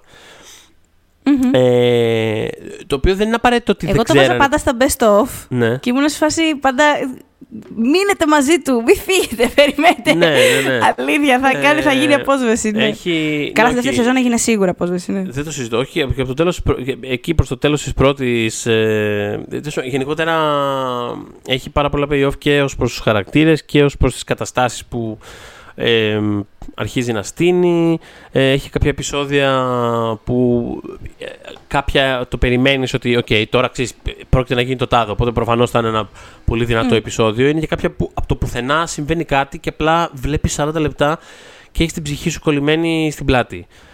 Ε, Ακριβώς. είναι κάποια απίστευτα αγωνιώδη πράγματα. Ε, μ' αρέσει. Στην τρίτη και όλα σεζόν που θεωρώ ότι έχει πρώτο κάποιες επεισόδιο- ανισότητες. Ναι, ναι, ναι. Απ' την άλλη όμως τα highs αυτής της σεζόν Ναι. είναι higher Ναι, as ναι, fuck ναι, ας ναι, πούμε. ναι. Ε, Οπότε θα, το, συ- θα συγχωρήσετε τυχόν ε, σκουντούφλια, σκουντούφλο, σκουντούφλο. Ε, Τέλος πάντων. ναι. ναι. Ε, Επίσης έχει ενδιαφέρον ότι όσο προχωρά. ε, ε, ε, κάνει κάποια χρονικά άλματα. Κάθε σεζόν, ας πούμε, είναι μια άλλη δεκαετία. Μμ. Οπότε ξέρεις, κάνει catch-up στο χρόνο και ο στόχος είναι να πάει και ένα τσικ στο μέλλον κιόλας. Το οποίο είναι πολύ ενδιαφέρον σαν προσέγγιση. Το ότι δεν θα κάνουμε ένα alternate history και θα μείνουμε σ- ε, εκεί. Είναι ότι προσπαθεί να Εκεί, φανταστεί ναι. γενικά Σωστά. το πώς θα Μμ. πήγαινε η ιστορία μετά, ρε παιδί μου. Αλλά σε βάθος. Φτάνω στο σήμερα και φαντάζεται και ένα μέλλον. Το φαντάζεται. Θα το φανταστεί τέλος πάντων, αν όλα πάνε καλά. Αλλά έχει ενδιαφέρον το πώς όσο προχωράει. Ξέρεις, είναι είναι σαν, ε, σαν να ανοίγει κάπως, ένα χωνί κάπως. Σαν να ανοίγει. Στην αρχή ήταν μικρές οι διαφορές. Μετά ήταν λίγο μεγαλύτερες. Τώρα, Μετά πολύ μεγαλύτερα. τώρα είναι πολύ μεγαλύτερες και φαντάζομαι όσο προχωράει, ξέρεις, θα βλέπουμε έναν κόσμο που είναι άλλος πια. Το- Έχει, Μμ. δεν ξέρω, έχει πολύ ενδιαφέρον και δεδομένου κιόλας ότι η σειρά συνδημιουργός είναι ο Ρον Μουρ του Battlestar Galactica, Μμ. ο οποίος. Ε, Διόλου τυχαίο. ναι. Ε, που και αυτό έχει έτσι, κάποιες πολύ ενδιαφέρουσες πολιτικές ε, ε, ανησυχίες. Αν, και- αν και στην καρδιά του είναι πολύ... Στην καρδιά του το For All Mankind είναι ό- όχι με έναν τρόπο ας πούμε, με- βιτριολικό, αλλά τέλος πάντων παρόλα αυτά ε, θεωρώ ότι είναι παιδί μου, ξέρεις, πα- πατριο- πατριωτικό με την ε, έννοια την, ξέρεις, την, Ναι. την γενικότερη. Τύπου τα ιδεώδη της Είναι Αμερικής. και, είναι Αυτό- και το. με την έννοια μπρα- του, ε, αυτό ε, που θα είναι και έπρεπε το να είναι η concept Αμερική τέτοιο. μας, ξέρεις, ένα τέτοιο πράγμα, ναι. Ε, Ναι. Το αλλά- σηκώνει και η ιδέα, η αρχική Ναι. αλήθεια είναι. Είναι αλήθεια. Δεν το δικαιολογώ, λέω. Απλά. Ναι, ναι, ότι ναι, όχι. Είναι, το σαν, σηκώνει είναι full. σαν παρατήρηση. Ότι, ότι α, ε, ε, υπάρχει αυτό το πράγμα μέσα. Αλλά παρόλα αυτά έχει, έχει κάποια έτσι, μεμονωμένα ενδιαφέροντα πράγματα. μ, Ξέρεις, με τον τρόπο με τον οποίο ας πούμε, μπαίνει το κεφάλαιο και χώνεται σε αυτή τη διαδικασία. Με το πώς τα πάντα καταλήγουν πάλι να έχουν μιλιταριστικές προεκτάσεις. Δηλαδή έχει, έχει κάποια ενδιαφέροντα πράγματα τα οποία χτίζει πάνω σε, αυτό το, πάνω σε αυτή τη βάση. Ε, και επίσης έχει πάρα πολύ ενδιαφέρον ότι, ότι ο Μουρ. που, ε, Έχει πλάκα ότι και τον Battlestar Galactica, επειδή είπες πριν για τα highs και τα lows, ξέρω εγώ, ότι και τον Battlestar Galactica Μμ. είναι μια σειρά η οποία ξέρεις, ζούσε και πέθανε σε αυτό το πράγμα. Δηλαδή, ξέρεις. Τη μία σε τρέλανε και λες, Ω, ναι. λες, δεν είναι δυνατόν να κάνουν τέτοια ας πούμε, επεισοδιάρα με αγωνία, με πολι... πολιτικές αλληγορίε και μετά ας πούμε, να βλέπεις κάτι απίστευτα χαζό ας πούμε, να γίνεται. Τέλος πάντων, δεν πειράζει. Ε, Εν τέλει. it's Τη all worth λατρεύω it. αυτή τη σειρά, αλλά Κι απόλυτο εγώ. δίκιο. Κι εγώ το Ακραίο λατρεύω, δίκιο. Αλλά ε, 100% έχεις δίκιο. Ε, και έχει αυτό πολύ ενδιαφέρον το πώς, ας πούμε, ε, πηγάζει όλο αυτό το πράγμα από ένα fascination που έχει ο Μουρ και υποθέτω και οι, συνεργ, οι συνεργάτες του με την ε, ανθρώπινη ιστορία. Ε, δηλαδή, φαντάζεται το sci-fi ως μια ξέρεις, είτε επέκταση του αν αυτό γινόταν αλλιώς, πώς θα προχωρούσε, αλλά αυτό το πράγμα βασίζεται πάνω σε μελέτη, ξέρεις, ε, της ιστορίας ανθρώπινων συμπεριφορών. ε, Οπότε έχει κάτι πάρα πολύ. Δεν δε νιώθεις δηλαδή, α- ακόμα και όταν πλέον ξέρεις, φτάνει ας πούμε, στην τρίτη σεζόν που έχουν αλλάξει ριζικά κάποια πράγματα, δεν νιώθεις ότι βλέπεις κάτι, μια φαντασία. Πώς να το πω. Είναι, είναι, το ακολουθείς σαν θεώρημα. Λες, οκ, ναι, και μετά αυτό. Και, Ναι, κάπως έτσι θα, θα πήγαινε. Τέλος πάντων, είναι, ναι, το- είναι υπέροχη, είναι φανταστική σειρά. Ε, επιστρέφουμε λίγο στο σινεμά, ε, γιατί έχουμε και το Bullet Train. Ε, Μάλιστα. Το οποίο το, το περιμένω. Βασικά, νομίζω το Δεν το περιμένω. περι- εγώ- εγώ το έχω δει. Εσύ το έχεις δει. Ναι, γιατί έχ- το, το έχω δει γιατί έκανα το press conference τέλος πάντων της, της ταινίας. Ε, μ, ε, και, θα, και θα βρίσκεται πράγματα γενικά γι' αυτό και στο Lady Like και στο One Man και στο News 24 Κάπως απλώθηκαν τα, το, το, Έτσι. το, υλικό. Ε, ναι. Ε, μ, κοιτάξτε τώρα, το bullet train είναι, είναι ένα τρένο, μέσα είναι τίγκα στους εκτελεστές, τους πληρωμένους δολοφόνους, ανάμεσά τους είναι και ο Brad Pitt, ε, ως τέλος πάντων θεωρητικά είναι ο πρωταγωνιστής, αλλά το ενδιαφέρον σε αυτήν την ταινία που διαπίστωσα βλέποντά τη είναι ότι ε, είναι ένα πραγματικό ensemble movie αυτό. Δηλαδή έχουν βγάλει κράχτη τον beat μπροστά Και όντως η ταινία ξεκινάει με μια δική του αποστολή, έχει επιστρέψει στη δουλειά μετά από καιρό, έχει αφυπνιστεί, έχει γίνει ειρηνιστής αυτός ο πληρωμένο δολοφόνο και θεωρεί ότι δεν γίνεται να μην μπορούμε να λύσουμε αλλιώς τις διαφορές μας. Οπότε η handler του, ε, που υποδίεται η Σάντρα Μπούλοκ, τον στέλνει σε κάτι εύκολο. Δεν θέλει να σκοτώσει ο άνθρωπος και τέτοια. Οπότε τον στέλνει σε ένα τρένο να πάρει από εκεί μια βαλίτσα και να την πάει αλλού. Να την πάρει από το, από το Τόκιο και να την πάει στο Κιώτο. Ωραία, μια χαρά. Φυσικά δεν πρόκειται να γίνει τίποτα από αυτά. Φυσικά και θα πέσει μπουνοκλωτσίδι, γιατί η ταινία κιόλας ε, είναι του ε, δημιουργού, τέλος πάντων, ε, ενός εκ των δύο σκηνοθετών του John Wick. Ναι. Που είναι αυτό που κυρίου... χωρίστηκαν μετά το πρώτο John Wick και ο ένας ε, συνεχισε να κάνει τα, τα υπόλοιπα John Wick. Και ο άλλος ε, ναι, ακολούθησε τη, χάραξε τη δική του πορεία που έχει κάνει το Atomic Blonde, έχει κάνει το. Έχει κάνει το Deadpool το 2. Ο David Leitch είναι, by the way, ναι, αυτός ο άνθρωπος. Ναι. ναι. Ε, είναι ένας πρώην stuntman που έγινε stunt coordinator που έγινε σκηνοθέτης. Ξέρει πάρα πολύ καλά το κομμάτι της μάχης. Η ταινία, βέβαια, μέσα έχει πολύ περισσότερο μπλα μπλα από ό,τι ίσως περιμένετε. Δηλαδή, τον κάνουν το διάλογο. Ε, έχει πολύχρωμους χαρακτήρες. Σίγουρα θα βρείτε favorite, δηλαδή ο καθένας θα έχει τον δικό του σε αυτή την ταινία. Έχει εκπλήξεις, έχει καμέως περίεργα και δεν πηγαίνει ακριβώς εκεί που νομίζετε ότι θα πάει. Ε, και γενικότερα η, τελευταία πράξη κιόλας νομίζω θα δείτε αυτό που λέω ότι είναι εντελώς, είναι ensemble. Δεν είναι πάνω στο beat. Δεν ξέρω αν είναι αποτρεπτικό αυτό για σας. Για μένα δεν ήταν καθόλου. Δηλαδή, εγώ το ευχαριστήθηκα που είπα «Α, οκ, okay, δεν είναι αυτό που, που νόμιζα, είναι, ξέρεις». Πολύ, πολύ Πολύ fun ταινία, πολύχρωμη. Γενικότερα το 'βλεπα και έλεγα α τι ωραία που φέτος είχαμε έτσι λίγο παραπάνω μαξιμαλισμό στο σινεμά. Γιατί αν σκεφτώ, ας πούμε, και το Elvis και σκεφτώ και το RRR, που εντάξει δεν το είδαμε στη μεγάλη οθόνη, αλλά είναι στο Netflix και είναι πολύ bombastic, μπορείτε να το δείτε. Ε, είχαμε το Everything Everywhere All at Once. Ε, γενικότερα είδαμε πράγματα να εκρήγνεται στην mm-hmm. οθόνη φέτος. Ε, και νομίζω μας είχε. Ε, δεν ξέρω, για μένα, το ambulance, ας πούμε. Ε, ναι, ναι, ναι, ναι. Είχαμε κάπως μαζεμένους μαξιμαλιστές σκηνοθέτες παρέα, κάπως σε ένα εξάμεινο.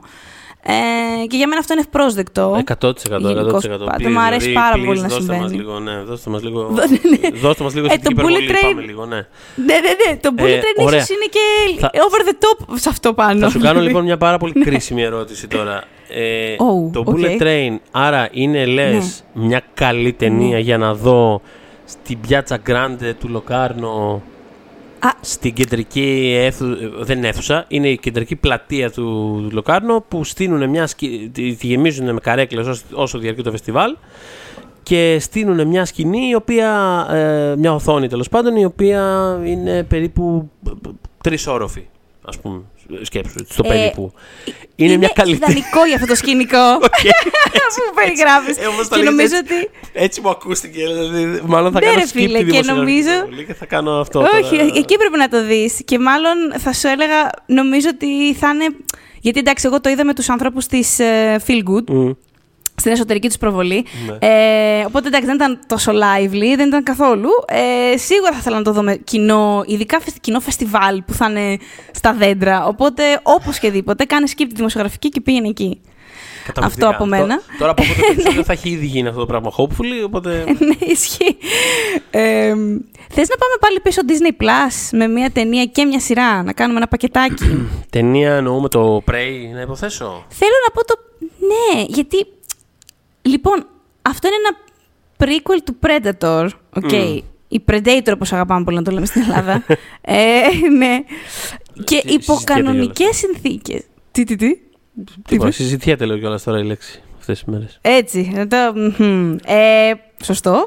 Ε, λοιπόν, ε, αυτή είναι μια ταινία που υπό κανονικέ συνθήκες δεν θα δεν θα, θα την έβλεπα, ρε παιδί μου, αγγές κάποια στιγμή, αλλά δεν είδα ότι θα τρελαινόμουν, Θεέ μου, βγαίνει το prequel του Predator, τι θα mm-hmm. κάνω και αυτά και πρέπει οπωσδήποτε, ξέρεις, βάλω το στις φλέβες μου. Mm-hmm. Όμως, το έχει γυρίσει ο Ντάνο Τράχτενμπεργκ του 10 Cloverfield Lane mm.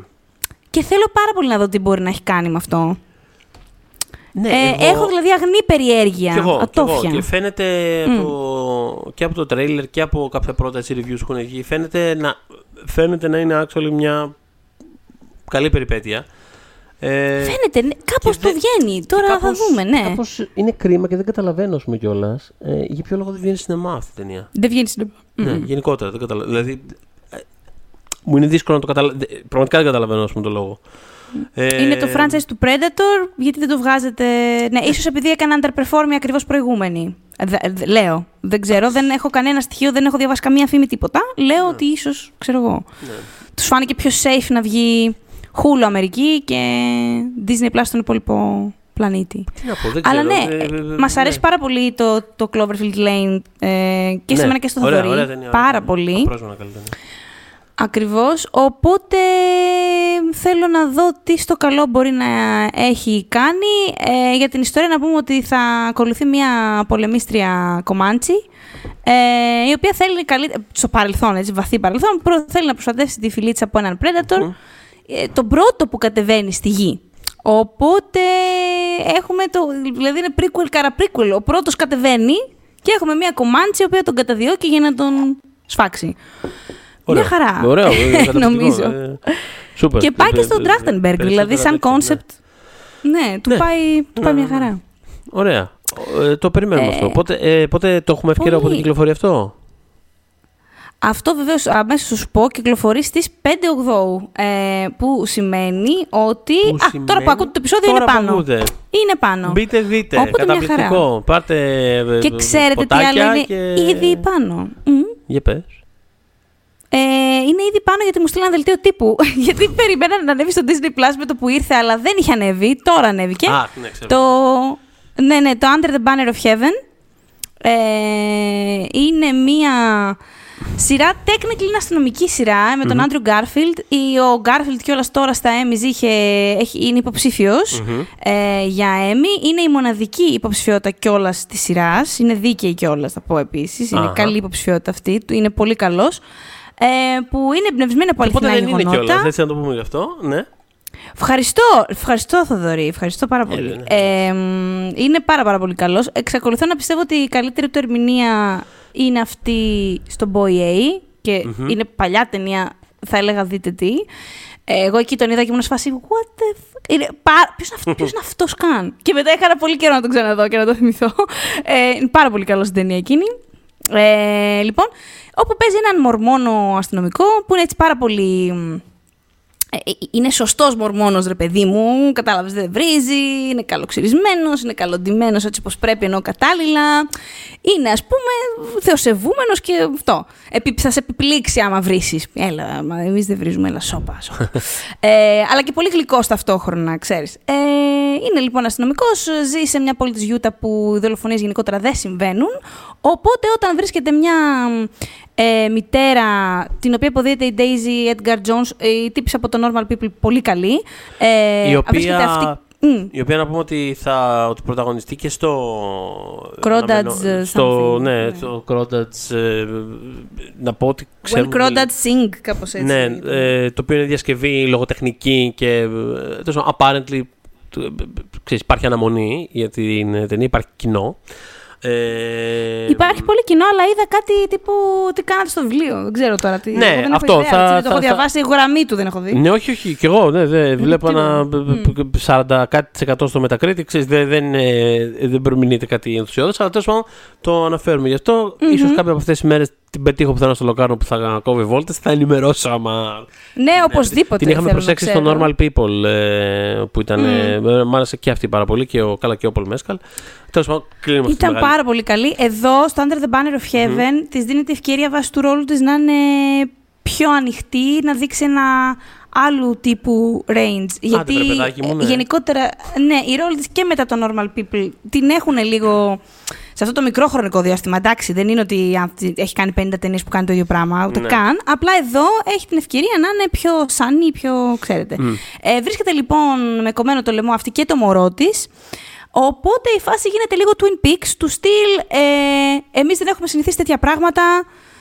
Ε, δεν γίνεται γρήγορα σαφές ότι δεν το έχει κάνει κάποιος περαστικός ξένος παρήσακτος στην πόλη οτιδήποτε, αλλά έχει να κάνει με την κοινότητα των Μορμόνων. Οπότε αυτό φέρνει εσωτερική ταραχή και αμφισβήτηση γενικότερα για το πώς η θρησκεία μπορεί να σε οδηγήσει στην τραγωδία, ας πούμε. Ε, και αυτό είναι νομίζω το πιο ενδιαφέρον κομμάτι της σειράς, γιατί είναι μια σειρά που έχει, έχει πολύ backstory, οπότε υπάρχουν μέ- μέρη της που το κάνει bog down αυτό το πραγμα δηλαδη mm-hmm. κάπως, κάπως τη βαραίνει.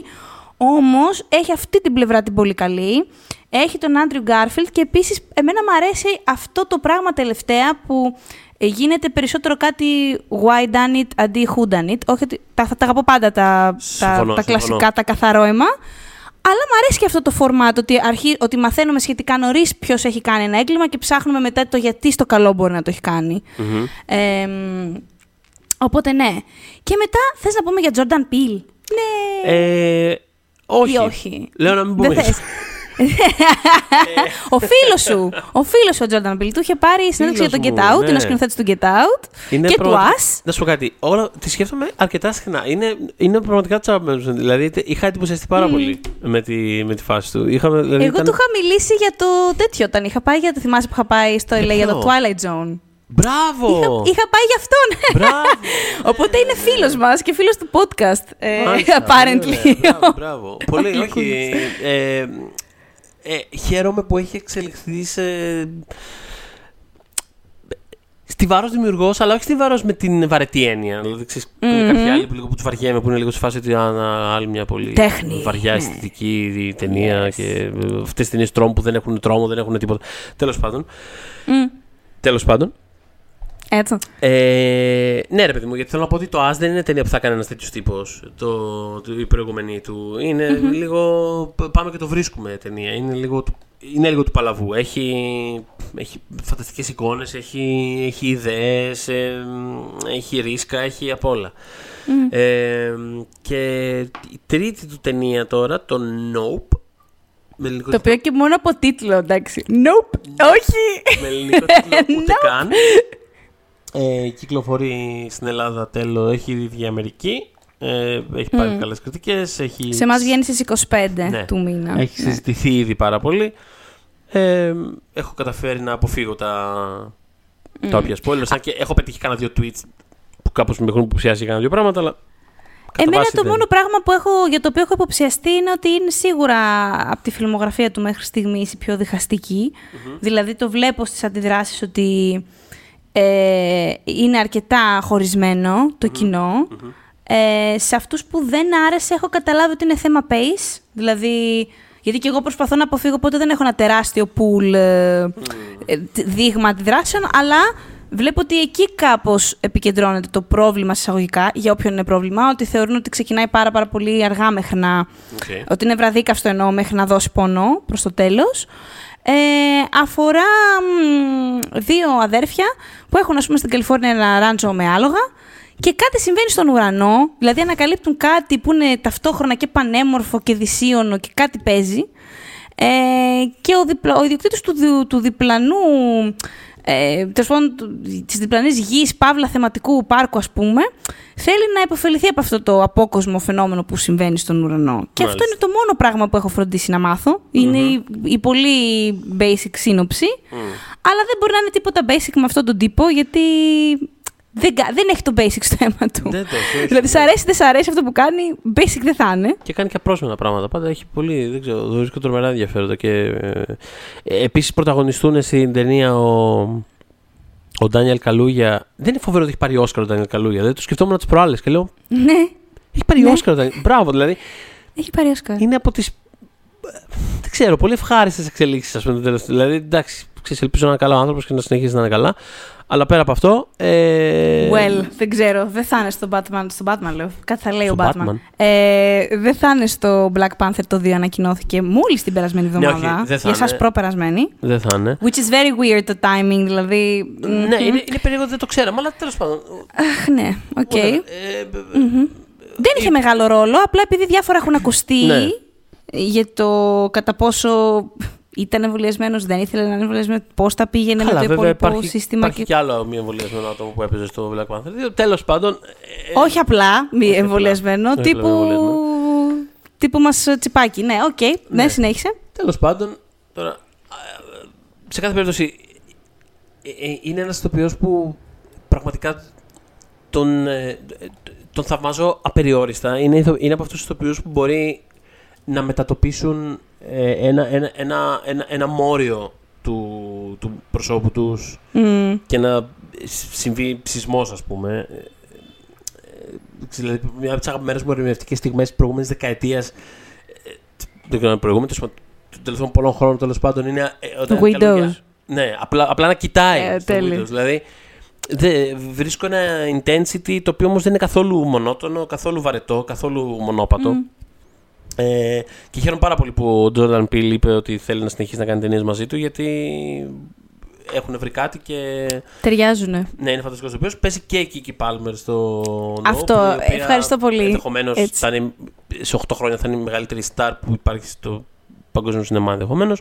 Η ε... Κίκη Πάλμερ είναι από αυτές τις τύπησες που έχει, η δημοτικότητά της έχει περιοριστεί αρκετά στις Ηνωμένες Πολιτείες. Όμως είναι. Νομίζω όχι για πολύ. Αυτό ακριβώς. Ε, νομίζω ότι ε, δουλεύει από μικρό παιδί. Είναι από αυτά τα, τα ξέρεις, ε, child stars που δεν, δεν την πατήσανε μεγαλώνοντας. Δηλαδή συνέχισε να είναι λειτουργική και να δουλεύει και η βιομηχανία γενικότερα την αγαπάει και έχει πολύ πολύ ωραία φήμη. Ε, και νομίζω είναι τόσο έκ, δηλαδή είναι τόσο εγωιτευτική και χαρισματική βασικά πάρα πολύ. Είναι τρομερά Έχει και αυτή την ενέργεια της θιάς που εγώ δεν την αγαπάω. ναι, ναι, ναι, ναι, ναι ισχύει. έχει, αυτή, έχει αυτή την ενέργεια της θιάς. Δηλαδή έχει αυτό το σώμα, το πρόσωπο, μια, μια κούκλα, αλλά στην ψυχή το νιώθεις ότι είναι 62, αλλά με την καλή έννοια. Ναι, δηλαδή, ναι, ναι, ναι, ναι. έλα σε τρατάρω κάτι. ε, οπότε γενικότερα θέλω πολύ αυτή την ενέργεια. Μου βάλανε πρόσφατα και είδα που δεν είχα δει ποτέ το, αυτό που, το, το, που είχε γίνει πολύ viral, το, το Vanity Fair που δεν αναγνωρίζει τον Dick Cheney. Που δεν ξέρει το και λέει sorry to this man. Sorry to this man. δεν το είχα δει ποτέ αυτό το πράγμα με κάποιο μαγικό τρόπο και τρελάθηκα με το sorry to this man. Και αυτό που τώρα ότι είναι. Αναζητήστε το. Είναι ένα μήνυμα με την Kiki Palmer από μια συνέντευξη με το Vanity Fair που της δείχνουν μια φωτογραφία του Dick Cheney, του γνωστού του πολιτικού και λέει δεν τον έχω ξαναδεί αυτόν τον άνθρωπο. Θα με πέρναγε το δρόμο από δίπλα μου και δεν θα ήξερα ποιος είναι. Sorry to this man. Αλλά είναι το context τέτοιο που είναι πάρα πολύ αστείο. Ναι, και σκέφτηκα τώρα αυτό, αυτό που είπες ότι είναι στην καρδιά μια 62χρονη θιά, ξέρω εγώ. Ε, αυτός είναι πολύ συνεπές. Λυπάμαι, βρε καρδούλα μου, δεν. Ε, ξέρεις. Αλλά ε, υπήρχε και φανταστικό follow-up πριν από λίγες μέρες που κάπως επανήλθε αυτό το πράγμα και είπε ότι. Twitter κάτι του στείλω ότι ακόμα δεν ξέρω ποιος είναι τέλος πάντων. Ε, I'm sorry, ξέρω εγώ. Δεν μπορώ, ε, ε, πήγα να ασχοληθώ, αλλά θε, ε, κάτι του στείλω ότι από αυτά που μου είπαν κατάλαβα ότι δεν αξίζει το research. Α, ε, όχι, δεν αξίζει αγάπη μου. αξίζει με την έννοια του να ξέρουμε ποιοι είναι οι πολιτικοί μας. Αλλά ναι, κατάλαβε, ναι, μην χαλάς την καρδιά σου τώρα. Για... Κάπως ότι δεν άξιζε τώρα για να ασχοληθώ. Ε, όχι, δεν ασχοληθώ με τέτοιους άνθρωπου. Τέλο πάντων, ε, εμείς αξίζει να ασχοληθούμε παρόλο με τον Κίκη Πάλμερ και με τον Νόουπ, το οποίο θα συμβεί προς το τέλος του μήνα. Είμαι σίγουρος ότι θα, με κάποιο τρόπο και εμείς θα. Τέλος πάντων. Λοιπόν, και άκου τώρα τι πάσα μου δίνει η Κίκη Πάλμερ. Γιατί πιστεύω ότι θα τέριαζε πάρα πάρα πάρα πολύ στο ναι. cast του P Valley. ε, λοιπόν, είναι μία από τις αγαπημένες μου σειρές των τελευταίων ετών που δεν κάνει τίποτα. Στην Ελλάδα μιλάω. Ε, για την Ελλάδα μιλάω. Γιατί δεν ακούγεται, δεν αυτό, δεν ξέρω. Έχω τη σημαία της και τη βαράω από το One Man και οπουδήποτε. Ε, είναι γύρω από. Ε, εκτελήσει πάνω σε ένα strip club στο Mississippi, όπου εκεί είναι διαφορετική τέλος πάντων η κουλτούρα γύρω από τα strip clubs, δηλαδή θα, θα πάρεις και την κοριτσοπαρέα σου στα γενέθλια και θα πάτε, δηλαδή δεν είναι ακριβώς αυτό που ναι. ίσως φαντάζεστε, το οποίο είναι real life thing, η, η δημιουργός και της σειράς που το είχε γράψει αρχικά, ήταν θεατρικό και μετά το Pussy Valley. Και μετά έγινε P Valley για την τηλεόραση, η Κάτορι Hall ξέρει πάρα πολύ καλά αυτή την περιοχή και ξέρει πολύ καλά τι γράφει από ό,τι μπορώ να καταλάβω. Είναι πολύ αυθεντικό. Και ουσιαστικά παρακολουθείς εμ, τις σχέσεις των stripper και γίνονται φυσικά πάρα πολλά σκάνδαλα και υπάρχουν ε, έρωτες, υπάρχουν φόνοι, υπάρχουν ε, φιλίες, υπάρχει μυστηριώδης τύπησα που σκάει και δεν ξέρουμε ακριβώς ποια είναι και το όνομά της είναι ψεύτικο και προσπαθούν όλοι να καταλάβουν τι γίνεται με αυτήν και εμείς μαζί και ξετυλίγεται όλο αργά-αργά. Στη δεύτερη σεζόν ε, έχουμε πάει λίγο περισσότερο ακόμα και στο κομμάτι της επιβίωσης, γιατί η σειρά το ε, ε, ε, βάζει μέσα την πανδημία. Οπότε ένα strip, strip club φυσικά και θα έχει πρόβλημα ναι, με, με αυτό που, με την πανδημία. Οπότε μεγάλο θέμα ας πούμε, της δεύτερης σεζόν είναι τι κάνουμε, πού πάμε, πώς μπορούμε να συνεχίσουμε να υπάρχουμε. Και Ε, μπαίνει μέσα στη σειρά και η Megan Thee Stallion που πραγματικά είναι από μόνη της λόγος να δείτε. Το λες αυτό ώρα.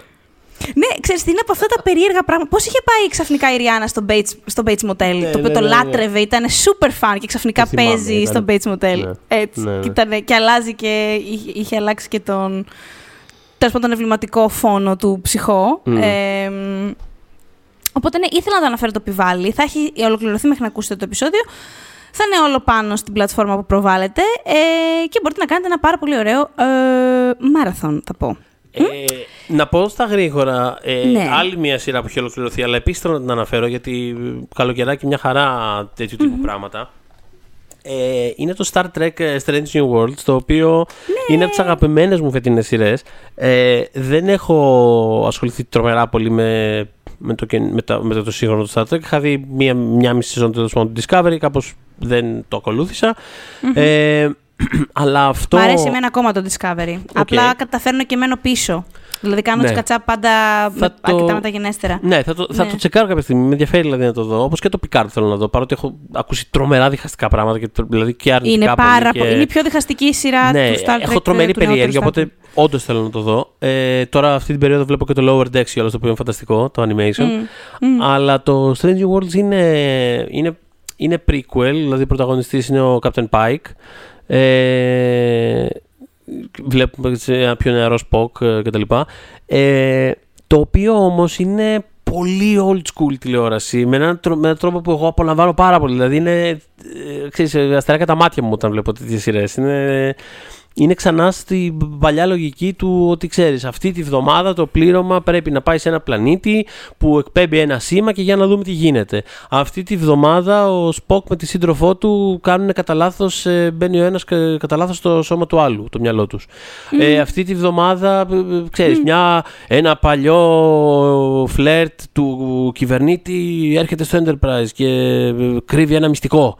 Ε, ξέρεις, τέτοια πράγματα ρε παιδί μου, είναι δηλαδή το, Παλιά καλή. Περνάω καταπληκτικά. δηλαδή είναι από τα ελάχιστα procedurals αυτή τη στιγμή στην τηλεόραση.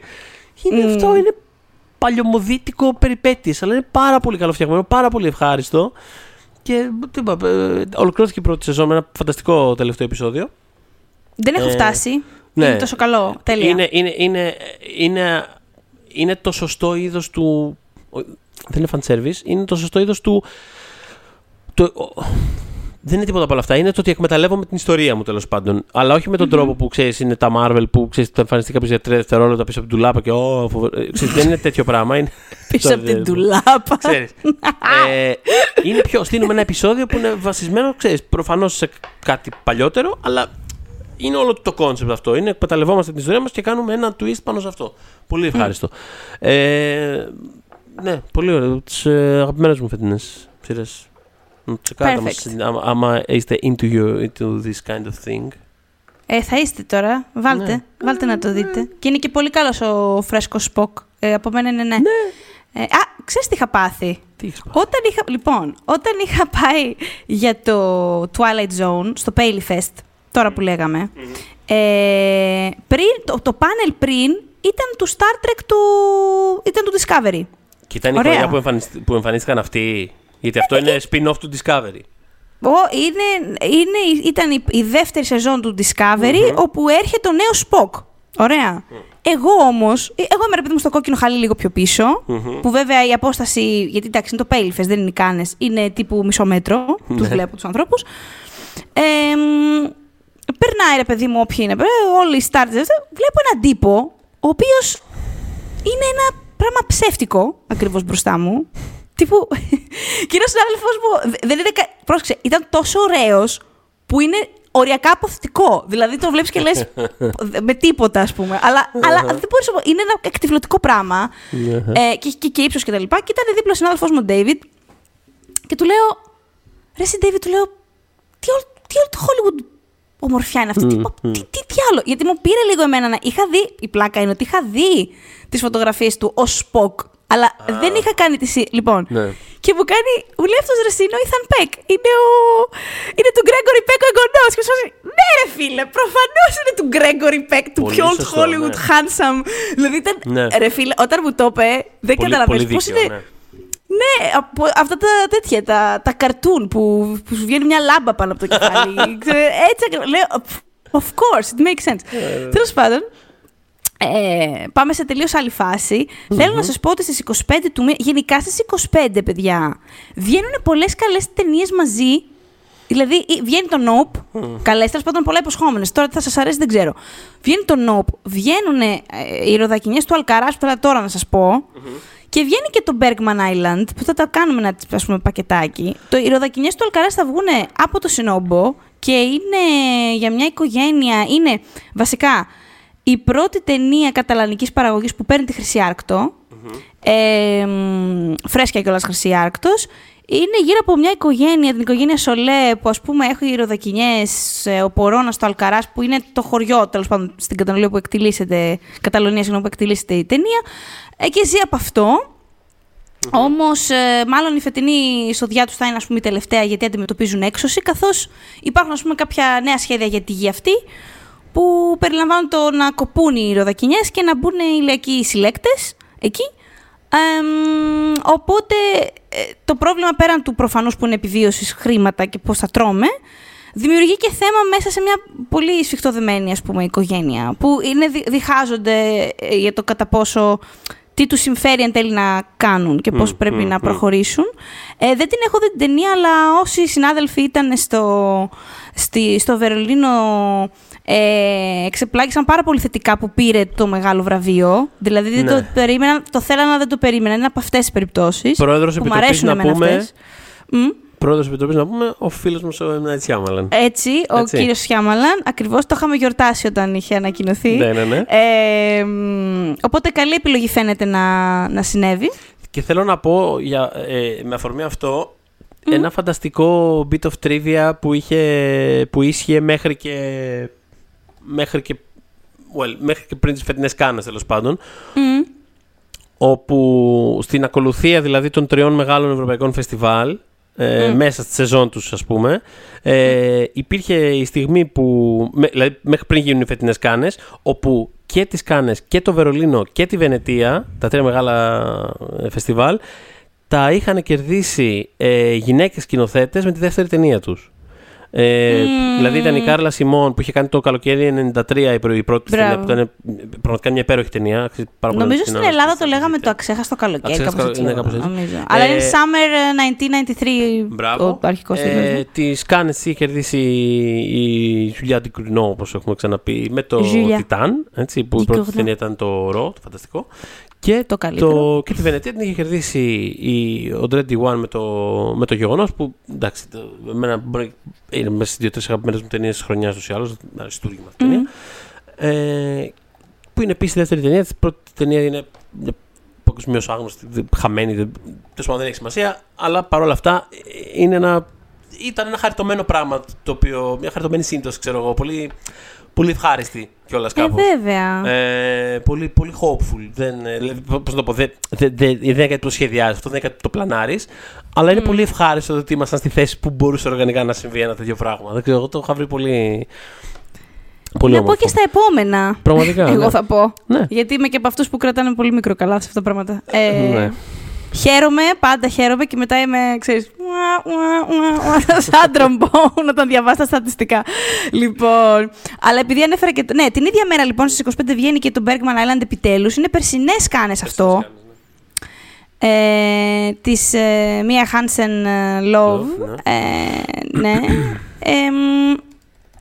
Γενικά αυτό είχε. Δεν ξέραμε ακριβώς πότε θα βγει στην Ελλάδα. Επιτέλους μου βγαίνει. Ναι. Ε, και εκτιλήσεται στο, στο νησί Φαρό. Φάρο, mm. τέλος πάντων. Ε, όπου γύριζε τις ταινίες, ζούσε και γύριζε τις ταινίες του Ingmar Bergman. Ε, που εντάξει, οι συγκεκριμένοι σκηνοθέτες, οι περισσότεροι Σουηδοί θα μου πεις, αλλά οκ. Okay, ε, έχουν ας πούμε του είχαν αδυναμία. Μάλιστα, η συγκεκριμένη είχε μιλήσει, ήταν και ένα από τα talking heads, ας πούμε, στο ντοκιμαντέρ το Searching for Bergman που είχε γίνει σχετικά πρόσφατα. Ήταν μια από τις συνεντευξιαζόμενες, ας πούμε. Uh-huh. Ε, και είναι μια ταινία, έχει τη Vicky Κρύπς, δηλαδή οπωσδήποτε βλέπουμε Vicky Κρύπς. Έχει μια Βασικόφσκα, έχει Tim Roth, έχει βραβεία κάμποσα. Ε, και σίγουρα θα έχει, επειδή εγώ δεν την έχω δει την ταινία, δηλαδή τώρα θα τη δω, ε, έχει, θα έχει σίγουρα μέσα θεματικές που αρέσουν πάρα πολύ συγκεκριμένη σκηνοθέτρια, όπως γονεϊκότητα, σχέσεις, δημιουργική διαδικασία, εκεί κινείται γενικώς. Ναι. Ε, Θέλω να πω ότι πες. με αφορμή αυτό που λες, ε, Ούτε Ξέρεις, δεν είχε τίποτα από όλα αυτά. όχι, όχι, τίποτα από όλα αυτές τις θεματικές. Ούτε εγώ την έχω δει αυτή την ταινία, επειδή δεν είχα πάει στι πέσανε. Όχι, όχι, δεν είχα πάει στι πέσανε. Δεν ήταν στο online, ε; ε ήταν, ούτε που θυμάμαι, θα σε γελάσω. Δεν, πολύ λίγο το είχα παρακολουθήσει ούτως ή άλλως. Ε, οπότε δεν την έχω δει ακόμα, θα τη δω και εγώ όταν βγει. Αλλά έχω δει την επόμενη της ταινία που ήταν στις φετινές κάνες που παίζει η Λέα mm-hmm. Σεϊντού σε μια από τις ωραιότερες ερμηνείες της χρονιάς τουλάχιστον, ε, που ενισχύει πάρα πολύ αυτό που, αυτό που είπες τώρα σε γενική ας πούμε, περιγραφή των, ε, των θεματικών της ε, Μία Hansen Love και πράγματα με τα οποία ασχολείται. Είναι το One Fine Morning, έτσι λέγεται η ταινία. Είναι από την ίδια εταιρεία διανομής, οπότε κάποια στιγμή θα κυκλοφορήσει και αυτό. Ελπίζω του χρόνου το καλοκαίρι. Αλλά τέλος πάντων, σε κάθε περίπτωση είναι Καλό κάτι που το αναμένουν. Και είναι ναι. από αυτές τις ταινίες, παιδί που στο χαρτί, άμα, άμα την περιγράψω αυτή την ταινία, θα μου πεις την έχω δει ειλικρινά, την έχω δει 37.000 φορές. Για ποιο λόγο να πάω να δω αυτή την ταινία. Και είναι μια ταινία η οποία βγαίνοντα από την αίθουσα και εγώ ήμουν σε φάση ότι τώρα χρειαζόταν αυτό το πράγμα τώρα να σκοθούμε πρωί για να δούμε αυτή την ταινία. Και δεν μπορούσα να σταματήσω να τη σκέφτομαι. Και μέχρι δύο μέρες μετά, ξέρω εγώ, είχε γίνει αγαπημένη, μέσα στις τρεις αγαπημένες μου ταινίες στο φεστιβάλ. Γιατί είναι, είναι τόσο, τόσο βιωμένο και τόσο. Είναι σαν να βλέπεις μια ζωή σε. Να, να περνάει κάπως γρήγορα μια ολόκληρη ζωή, ρε παιδί μου, μέσα σε μια μισή ώρα φιλμικού χρόνου. Με έναν τρόπο πάρα πολύ. Wow ε, με έναν τρόπο πάρα πολύ understated, πάρα πολύ χωρίς ε, κορυφώσεις, χωρίς κορυφώσεις, χωρίς ιστερίες, χωρίς ε, τίποτα. δεν έχει, είναι απλά αυτό, είναι μικρά, μικρά βιώματα. Ε, πολύ εντυπωσιακή η ταινία και αυτό, περιμένω και τώρα να δω το Bergman Island, ελπίζω να είναι σε, σε ένα τέτοιο level. Πάντως αυτό έχετε Έχει πολύ καλές κριτικές. Τις στο καλό mm. πια. Οπότε λογικά ξέρω εγώ. Mm. Ε, λέω να ολοκληρώσουμε με τις ταινίες της ε, γενικώς, γιατί mm. κάπως κολλάνε με αυτά που λέμε, ώστε να κάνουμε μετά ένα πάω στις σειρές που μένουν. Γιατί είναι και μεγάλες σειρές που έπονται. Mm-hmm. Ε, το Βαρδά by Agnes που θα ανέβει στην πλατφόρμα του Σινόμπο είναι η τελευταία ταινία της Ανιές Βαρδά και, Βαρδά και ανεβαίνει στις 29 του μήνα. Ήθελα να κάνω ένα αστερίσκο σε αυτό. Mm. Μιλάμε, εντάξει, είναι Τώρα μιλάμε για μία από τις μεγαλύτερες ας δημιουργικές δυνάμεις πίσω από το γαλλικό νεοκύμα, η Βαρντά. Και ένα, ένας πολύ γενναιόδωρος άνθρωπος και δημιουργικά και σε προσωπικό επίπεδο. Οπότε η τελευταία της ταινία το αντικατοπτρίζει όλο αυτό. Και νομίζω ότι θα είναι καλό και φυσικά αν είσαι φαν να τη δεις, αλλά και ακόμα και αν δεν είναι αναρωτιέσαι, ας πούμε, για τη φιλμογραφία της κλπ. Νομίζω ότι είναι μια πάρα πολύ ωραία εισαγωγή στο τι άνθρωπος ήταν και άρα στο τι μπορεί να περιμένεις από τις ταινίες της, εάν και εφόσον επιλέξεις να, να ασχοληθείς. Δηλαδή, νομίζω ότι είναι μια ανοιχτή καρδιά αυτή η ταινία. Ε, την είχαμε προτείνει και τότε από το Pop Code όταν έβγαινε. Νομίζω, πότε ήταν να δεις τώρα, το 19, το 18, ναι, θα ναι, ναι, γελάσω. 18, 18. Ε, είναι κάπως ο καιρός και τώρα ανεβαίνει σε πλατφόρμα, οπότε ε, πιο εύκολο να τη, να τη δείτε από ότι να την ψάχνετε δεξιά-αριστερά. Και υπάρχουν και άλλες ταινίες της Βαρντά ούτω ή άλλως και στο Σινόβο, οπότε θα είναι, είναι καλή ευκαιρία για. Έχει, έχει για πολύ ωραίο πράγμα. Ναι. Mm-hmm. Και να κλείσουμε με το φετινό Χρυσοφίνικα, που βέβαια αργεί, δηλαδή σας πήγαμε μέχρι τέλος Αυγούστου, κλέβω λίγο, βάζω και το Σεπτέμβρη μέσα. Αυτή τη στιγμή έχει ημερομηνία 18 Ενάτου. Ναι, ναι, τότε κυκλοφορία. Εντάξει, ούτως ή άλλως είναι λίγο καλοκαιράκι η ταινία, ούτως ή άλλως. Οπότε Καλά, ξέρεις. στην Ελλάδα μέχρι τέλειο Οκτώβρη να πούμε φορά σαμάνικο. Δεν... Αυτό έχω. Δηλαδή, ήμασταν που ήμασταν σε αυτό το επίπεδο. Έχουμε και την κλιματική τώρα αλλαγή και τύπου φωτιά μέχρι τον Νοέμβρη. αυτό. Οπότε μια χαρά καλοκαιράκι φίνο. Ε, έχει, έχει πει πολύ αναλυτικά στο επεισόδιο μας για τις Κάνες ο Θαδωρής περί τίνος πρόκειται για αυτή την ταινία και βασικά το πόσο θα γελάσετε και το πόσο θεόκουλη είναι. Δηλαδή, κάπως έχω καταλάβει ότι είναι κάπου μεταξύ τζάκας και... Δεν ξέρω. Είναι κάπως, ναι, ναι, ναι, ναι. Μια πολιτικού τύπου ένας πολιτικός τύπου σχολιασμός χωρίς να πηγαίνει. Δεν είναι λεπτοδοσμένο αυτό το πράγμα. Σε καμία, είναι οτιδήποτε εκτός από λεπτοδοσμένο. Ε, Έτσι. Αλλά να πούμε ότι είναι του Ρουμπέν Όστλουντ που έκανε το τετράγωνο για να έχουμε ένα point of reference, ας πούμε. Ναι. ναι. Ο άνθρωπος που με τις δύο τελευταίες ταινίες έχει πάρει εισάριθμε χρυσοφίνικε. Τρομερό. Με έναν απίστευτο τρόπο. Ε, δεν ξέρω πώς έγινε αυτό. Μπράβο τους στον άνθρωπο. Δηλαδή, ναι, ναι, ναι, ναι, και να πούμε ότι αυτό είναι και. Υπάρχουν και Έλληνες συμπαραγωγοί στην ταινία. Έχει γυριστεί... Ναι, γιατί γεννή... γυρίστηκε στην Εύβοια, έτσι. Έχει γυρίσει στη Χιλιαδού, ναι. Mm. Ε, ε, και Ναι, πιάνει λίγο από το χώρο της μόδας στην αρχή, λίγο το influencer culture ε, και μετά ε, μετατοπίζεται κάπως, αλλάζει λίγο το σκηνικό, βάζει μέσα ε, ταξικά ζητήματα, αλλά με ένα, με ένα κάπως με ένα κάπως φαρσικό και παρατηρητικό τρόπο, σαν να βάζει μια συνθήκη ότι τι θα γινόταν αν αυτό το πράγμα πήγαινε κατά διαόλου και μετά το παρατηρεί για μια ώρα αφήνοντάς το να αφήνοντας τη μια ξεκρατική κατάσταση να οδηγεί μέσα στην επόμενη τέλος Ε, αυτό δεν θέλω να πω πολλά γιατί πολύ μεγάλη δύναμη της ταινίας είναι η έκπληξη του κάθε φορά του τι συμβαίνει μετά. Αλλά νομίζω ότι θα είναι πολύ εγγυημένη διασκέδαση. Δηλαδή στις κάνε αυτό το πράγμα έπαιξε σαν να έβλεπες. Ε, δεν ξέρω ποια ας πούμε, κομμωδία φέρνει στο μυαλό σου όταν. λες και βλέπεις ο ίδιο και πανηλήθεια. Πώς να το πω. Δηλαδή, με, με την έννοια του βροντερά γέλια. Πώς να το πω. Δηλαδή, τη φάση ότι τώρα, τώρα αφήνω το, το, το, το σηκωμένο φρύδι, το αφήνω στην πόρτα. Ας πούμε, τώρα μπαίνω και γελάω, ξέρεις. Ε, mm. Έπαιξε πάρα πολύ έτσι σκάνες. Δηλαδή, είναι καλό νομίζω και που, ο παραλληλισμό που έκανες για αλήθεια και πανηλήθεια, γιατί ξέρω ότι η ταινία αυτή έχει και πολύ σκατολογικό χιούμορ. Ναι. Σωστά, ναι, ναι. έχει πράγμα τέτοιο. Οπότε ναι. δεν, δεν ξέρω αν θυμάστε τη γνωστή σε καντ στο αλήθεια και το παραλήθεια που ακόμα δεν θέλω να θυμάμαι. Ε, Τέλος πάντων. Ε, οπότε συνεχίζουμε σειρές. Θέλω να αναφέρω δύο που περιμένω πάρα η πρώτη είναι το Harley Quinn, επιτέλους τρίτη σεζόν. είναι animation. Ε, είναι καταπληκτικό.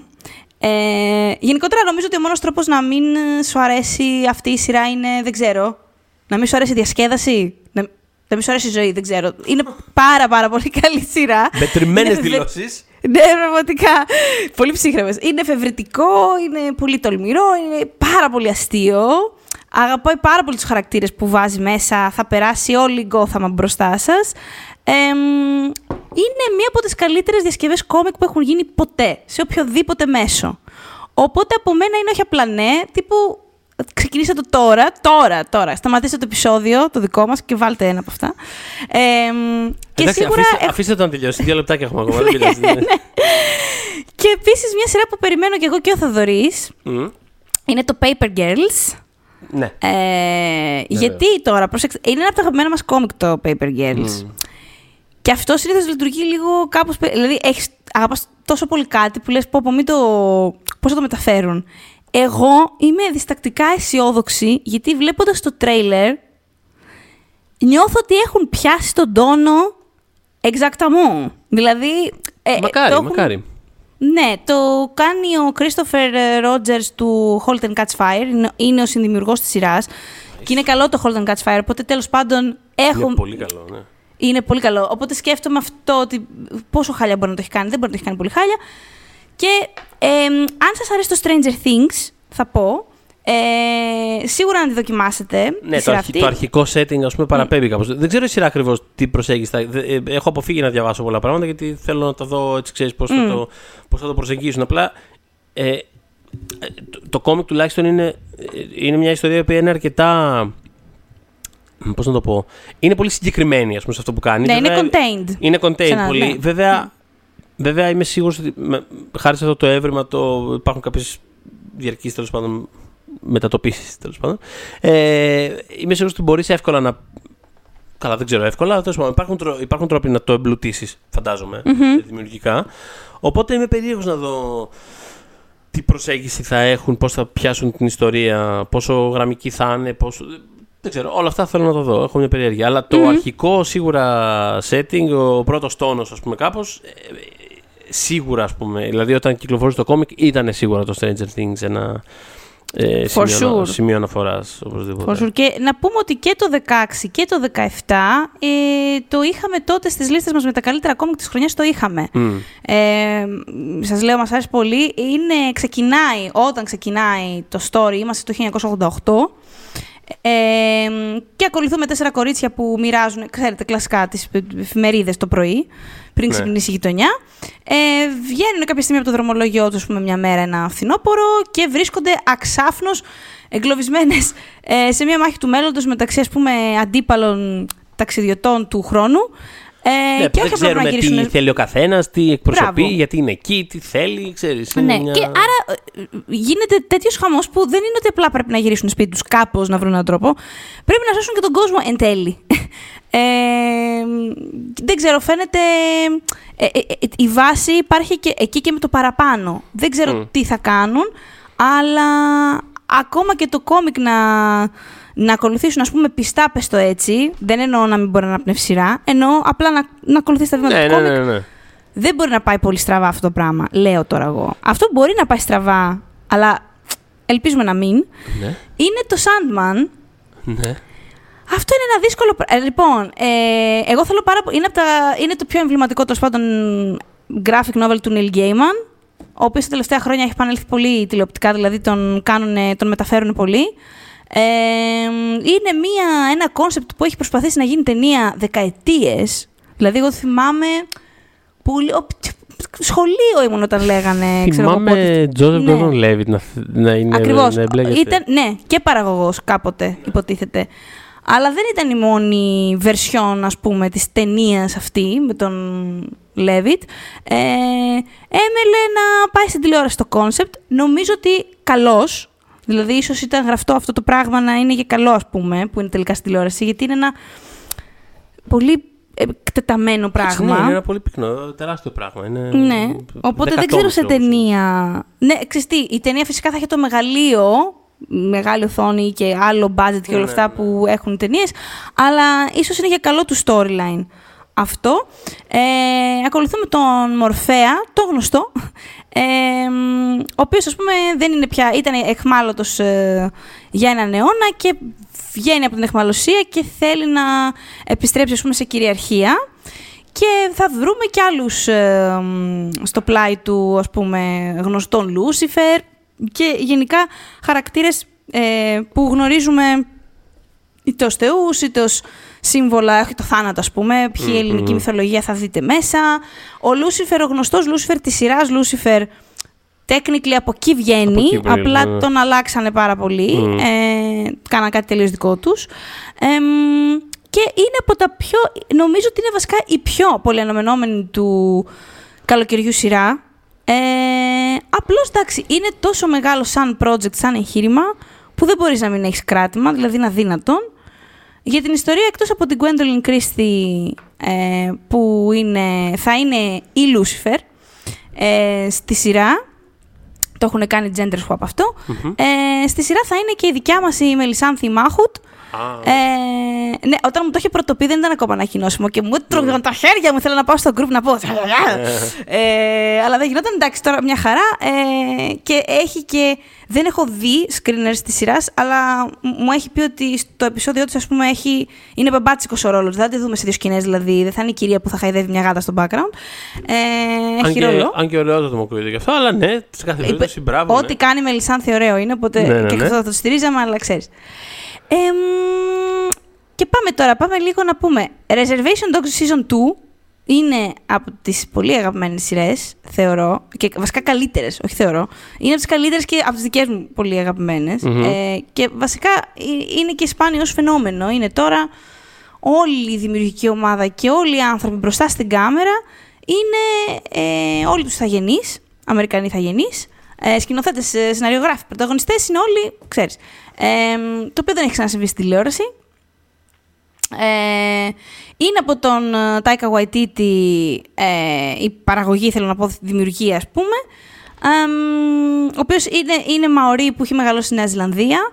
Ο άλλος ο συνδημιουργός ε, είναι και αυτός ιθαγενής ε, Seminole Muscogee που μεγάλωσε στην Οκλαχώμα, οπότε κάπως μαζί έχουν, ε, ξέρεις, το, το βιώνουν, ρε παιδί μου, το ζουν αυτό το concept. Ε, και ακολουθούμε μια ομάδα εφήβων ε, είναι, βασικά αυτό το πράγμα είναι μια ιστορία. Έχουμε δει 100.000 teen shows τέλος Ε, απλά αυτό από μόνο του, μόνο η προέλευσή του και ο τρόπος που έχει στηθεί είναι, είναι διαφορετικό. Ε, ε, θα, είναι πολύ αναγνωρίσιμοι χαρακτήρες, άμα το δείτε. Δηλαδή, τους ξέρετε αυτούς τους ανθρώπους στην πραγματικότητα. Έχει, έχουν πολύ αναγνωρίσιμα νεανικά χαρακτηριστικά, ας πούμε. Αλλά έχουν, ας πούμε, και πνευματικούς οδηγούς που τους συνοδεύουν και τέτοια. Και, και, και σπάνε και πλάκα και με την κουλτούρα αυτή, αλλά ποτέ προσβλητικά. Γενικά, επιτέλους βγαίνουμε λίγο από αυτό το... ξέρεις, η θαγενή στην τηλεόραση στην ταινία σημαίνει κάποια τραγική φιγούρα Ναι, κάπως. ναι, ναι. Δηλαδή, ας φύγουμε από αυτό. Ε, δεν σου λέω να μην έχουμε και αυτό, αλλά να έχουμε αυτό. Να είναι και αυτό, όχι κυρίως θα, θα τους έχουμε εκεί να πεθαίνουν και να είναι αδικημένοι. Να δούμε και κάτι άλλο. Αυτό, μετά έχουμε She-Hulk. Για πες, πώς σου φαίνεται η φάση; Ξέρουμε ότι θα έχει και Daredevil η σειρά. Ε, Έχει ανακοινωθεί πέρα από τη δικιά του τη solo σειρά που μάθαμε ότι θα αποκτήσει το Comic Con. Θα αργεί, κάνει βέβαια, και ένα ακόμα. πέρασμα από το Αυτό, She-Hulk, ναι. εντάξει, ναι. θα κάνει. Φαντάζομαι ότι μέχρι τότε θα τον έχουν να περνάει από εδώ και από εκεί. Σε ό,τι γυρίζεται. Ναι, Ε, δεν αυτή είναι η ξέρω. πρώτη στάση, Μου ναι. φαίνεται, ε, Υποτίθεται ότι ε, μια σειρά την οποία αναφέρουν πολύ ως, ε, ως, ε, ως επιρροή είναι το Fleabag. Ε, εντάξει, ξέρεις, θα δούμε κατά πόσο αυτό... σε Μπορεί τι- να κάνει Marvel Fleabag, ρε παιδιά. Δεν ξέρω.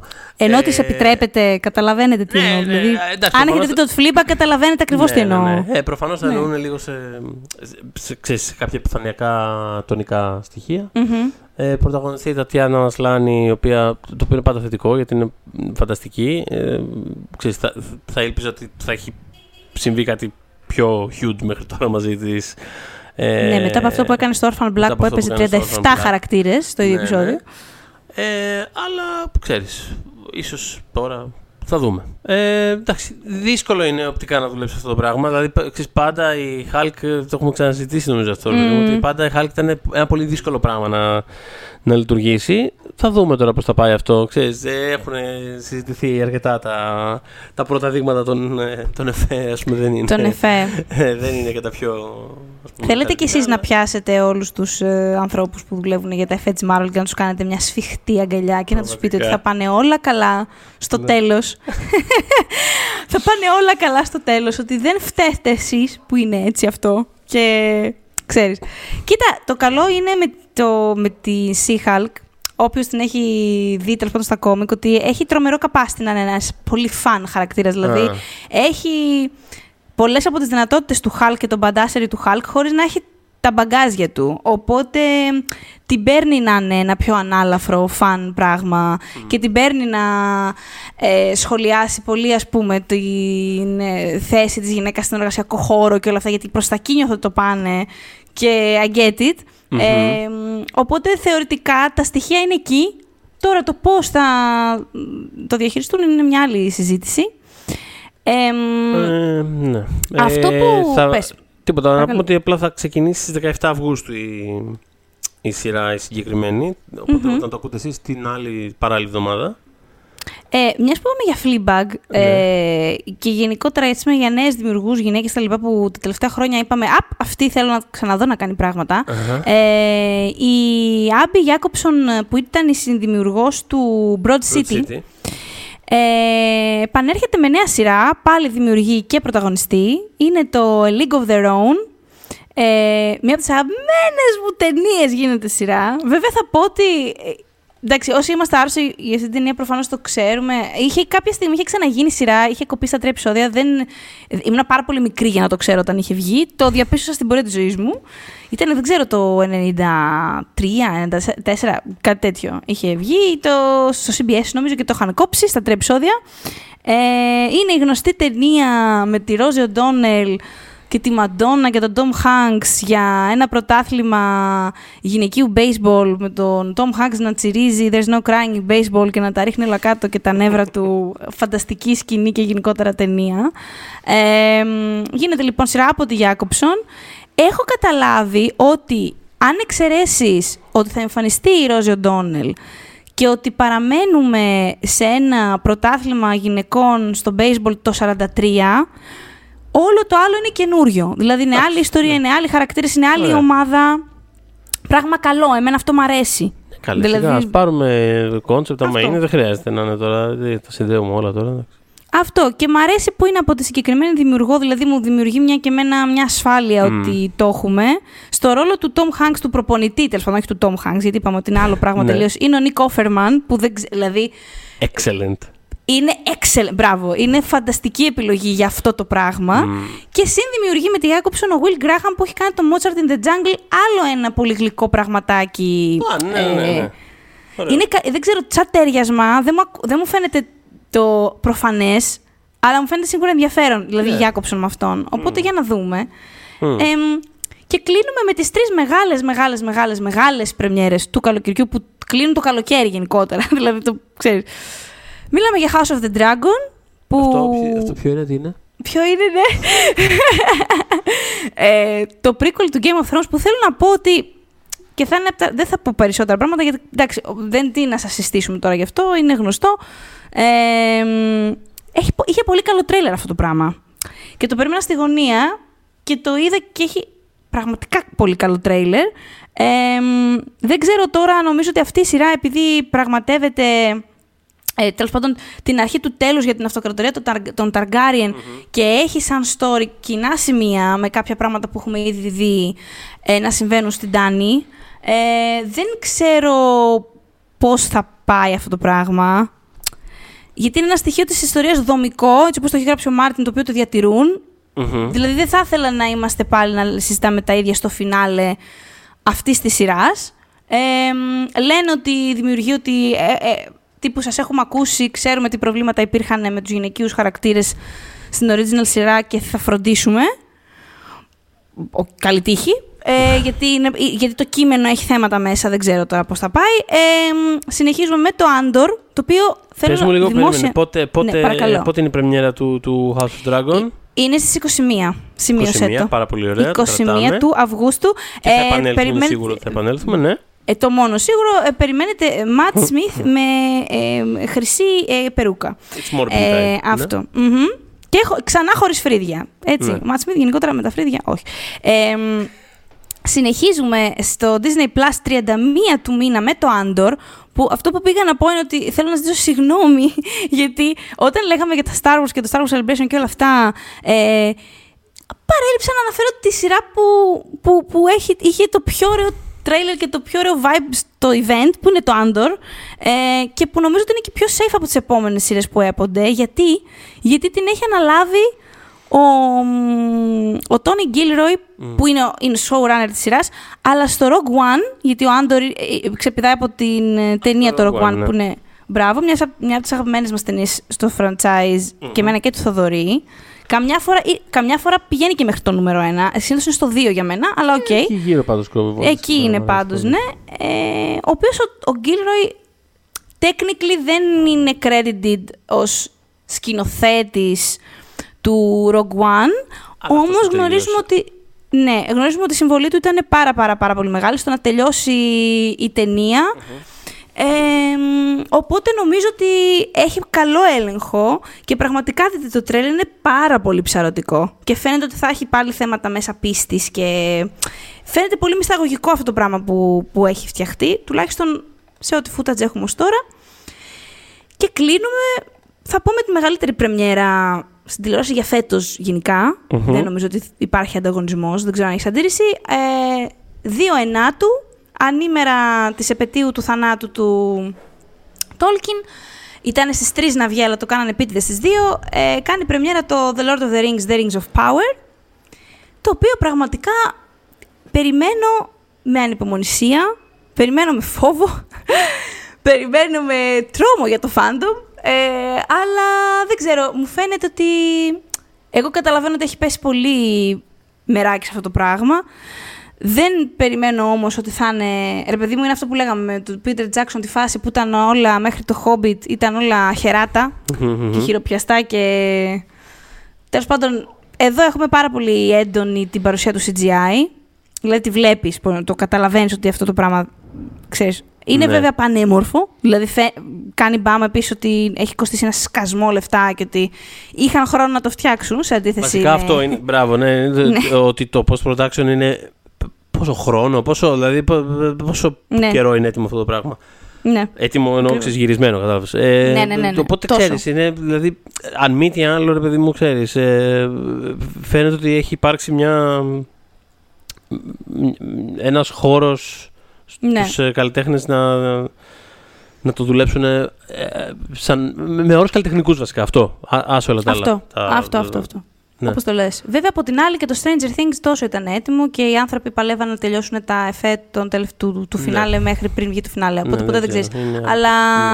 Ναι, ναι φαίνεται ότι εδώ πέρα επειδή ναι, το πράσινο φως συγκεκριμένη σειρά το έχει πάρει πάρα πολλά χρόνια. Mm. Έχουν εξ αρχής πλάνο πενταετές. θέλω να πω, νιώθω ότι, ότι ξέρουν τι... Στο τεχνικό μέρος το έχουν. Αυτό θέλω να πω.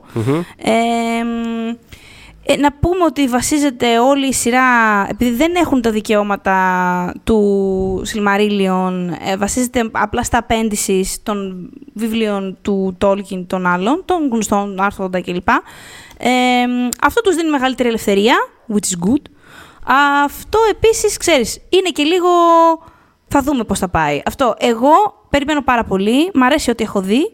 Στηρίζω πάρα πολύ Γκαλάντριελ Δυναμάρη, σας το λέω από τώρα. Δεν έχω κανένα πρόβλημα που φοράει τέλος πάντων ε, πανοπλία και πηγαίνει ναι. στη μάχη. Υπάρχει αυτή τη εκδοχή. Ε, οπότε. Δεν ξέρω, εσύ τι περιμένεις αυτή τη σειρά; Δεν σου λέω να χάσεις τον ύπνο σου. Σου λέω ε, έχεις περιέργεια. Κοίτα, προσωπικά δεν, ε, δεν είναι ότι κοιμάμαι και ξυπνάω και δεν, είναι, mm. δεν είναι ένα lore που... Ναι, ξέρω ότι δεν είναι ιστορίες σου, ρε παιδί μου. Ναι, τα έχουμε ξαναζητήσει. Δηλαδή, με, ναι. όπως και τις ταινίες, ξέρεις, με χαρά τις ε, είδα όταν ήταν εδώ, αλλά με χαρά. Ενώ τις, τις βλέπω, δεν είναι, αλλά δεν είναι ότι... Δεν είναι το πράγμα το οποίο by default θα με ενδιαφέρει. Mm-hmm. Ε, ωστόσο, ε, είναι σημαντικό. Καταρχάς, σε κάθε περίπτωση θέλω όντως, έχω όντως περιέργεια να δω πώς ένα τέτοιο, ε, τέτοιο μεγέθος πράγμα θα μεταφραστεί τηλεοπτικά. Mm-hmm. Έχω, έχω όντως περιέργεια. Ξέρεις, δεν, mm-hmm. Ε, και... Ε, παρά είναι μεγάλο για να μην έχουμε ενδιαφέρον γι' αυτό. Ναι, ναι. Άνθρωποι που θέλουμε, που αγαπάμε τις ιστορίες και την τηλεόραση. Και... Α, ναι. αυτό, είμαι πολύ περίεργος να δω με τι τρόπο θα... Ξέρεις και ως, ε, και ως έχοντας και λόγω τεχνική προέλευση είμαι περίεργος να δω με τι τρόπο θα μεταφερθούν διάφορα στοιχεία, πώς θα είναι η διασκευή, mm-hmm. ξέρεις δομικά, δηλαδή με ενδιαφέρει με, και με τέτοιους τρόπους. Επίσης ε, σκηνοθέτης είναι και ο, ο φίλος μας ο, ο Μπαγιονά. Έτσι. Ε, έχει κάνει τον πιλότο. Που έχει, ναι, έχει κάνει τον πιλότο ε, ο οποίος είναι ο σκηνοθέτης του, του ορφανοτροφείου και του, του υποτιμημένου μεσαίου Jurassic World. Έτσι, ε, πες τα. Ναι. Έκατσα να κάνω review για την καινούργια ταινία των Ντομίνων και είναι όλο γι' αυτό. Ναι, ναι, ναι. είναι όλο ναι. για τη δικιά του ταινία. Είναι το Έχω δύο παραγράφους για την καινούργια. για ε, ναι. Οπότε, ε, δεν ξέρω. Θέλω να δω τι, τι, τι θα φέρει, ας πούμε, κι αυτός. Ε, ναι, δεν ξέρω, τα υπόλοιπα ωραία, της οθόνης. Περιμένουμε και... Θα σε ακούω εσένα σε αυτή τη σειρά, εφόσον την, συνεχί, την αρχίσεις και τη συνεχίσεις, ναι. γιατί εσύ θα έχεις και το, το λίγο πιο υγιές, υγιές τέλος πάντων το, το, το απαγκιστρωμένο... Κάπως πιο... Ναι, ναι το πιο ψύχρεμο, νυφάλιο, δεν ξέρω. Ναι, μπράβο, αυτό, σφάση, ναι. Mm, Όπως γιατί και με το... εγώ με... Ναι. Όπως και με το Game of Thrones είχα δηλαδή, την ίδια. Mm. Αυτό που δεν είχα κάποιο familiarity, δεν, δεν γνώριζα το lore, mm. δεν, το έβλεπα ναι, σαν ναι, μια όχι, σειρά. Είσαι, okay, είσαι να δούμε. χρήσιμος. Θα είσαι χρήσιμος. αυτό μου αρέσει να ακούω, Εσφίνα μου. Ε, ναι, αυτό, αυτός ο στόχος. Μπράβο, παιδάκι λοιπόν. μου. λοιπόν, ε, εντάξει, θες νομίζω, να μας θυμίσεις την νομίζω, ναι, on that note, ε, αφού αφού επιβεβαιώθηκα ως, ε, ως χρήσιμος, μπορώ να, μπορούμε να προχωρήσουμε.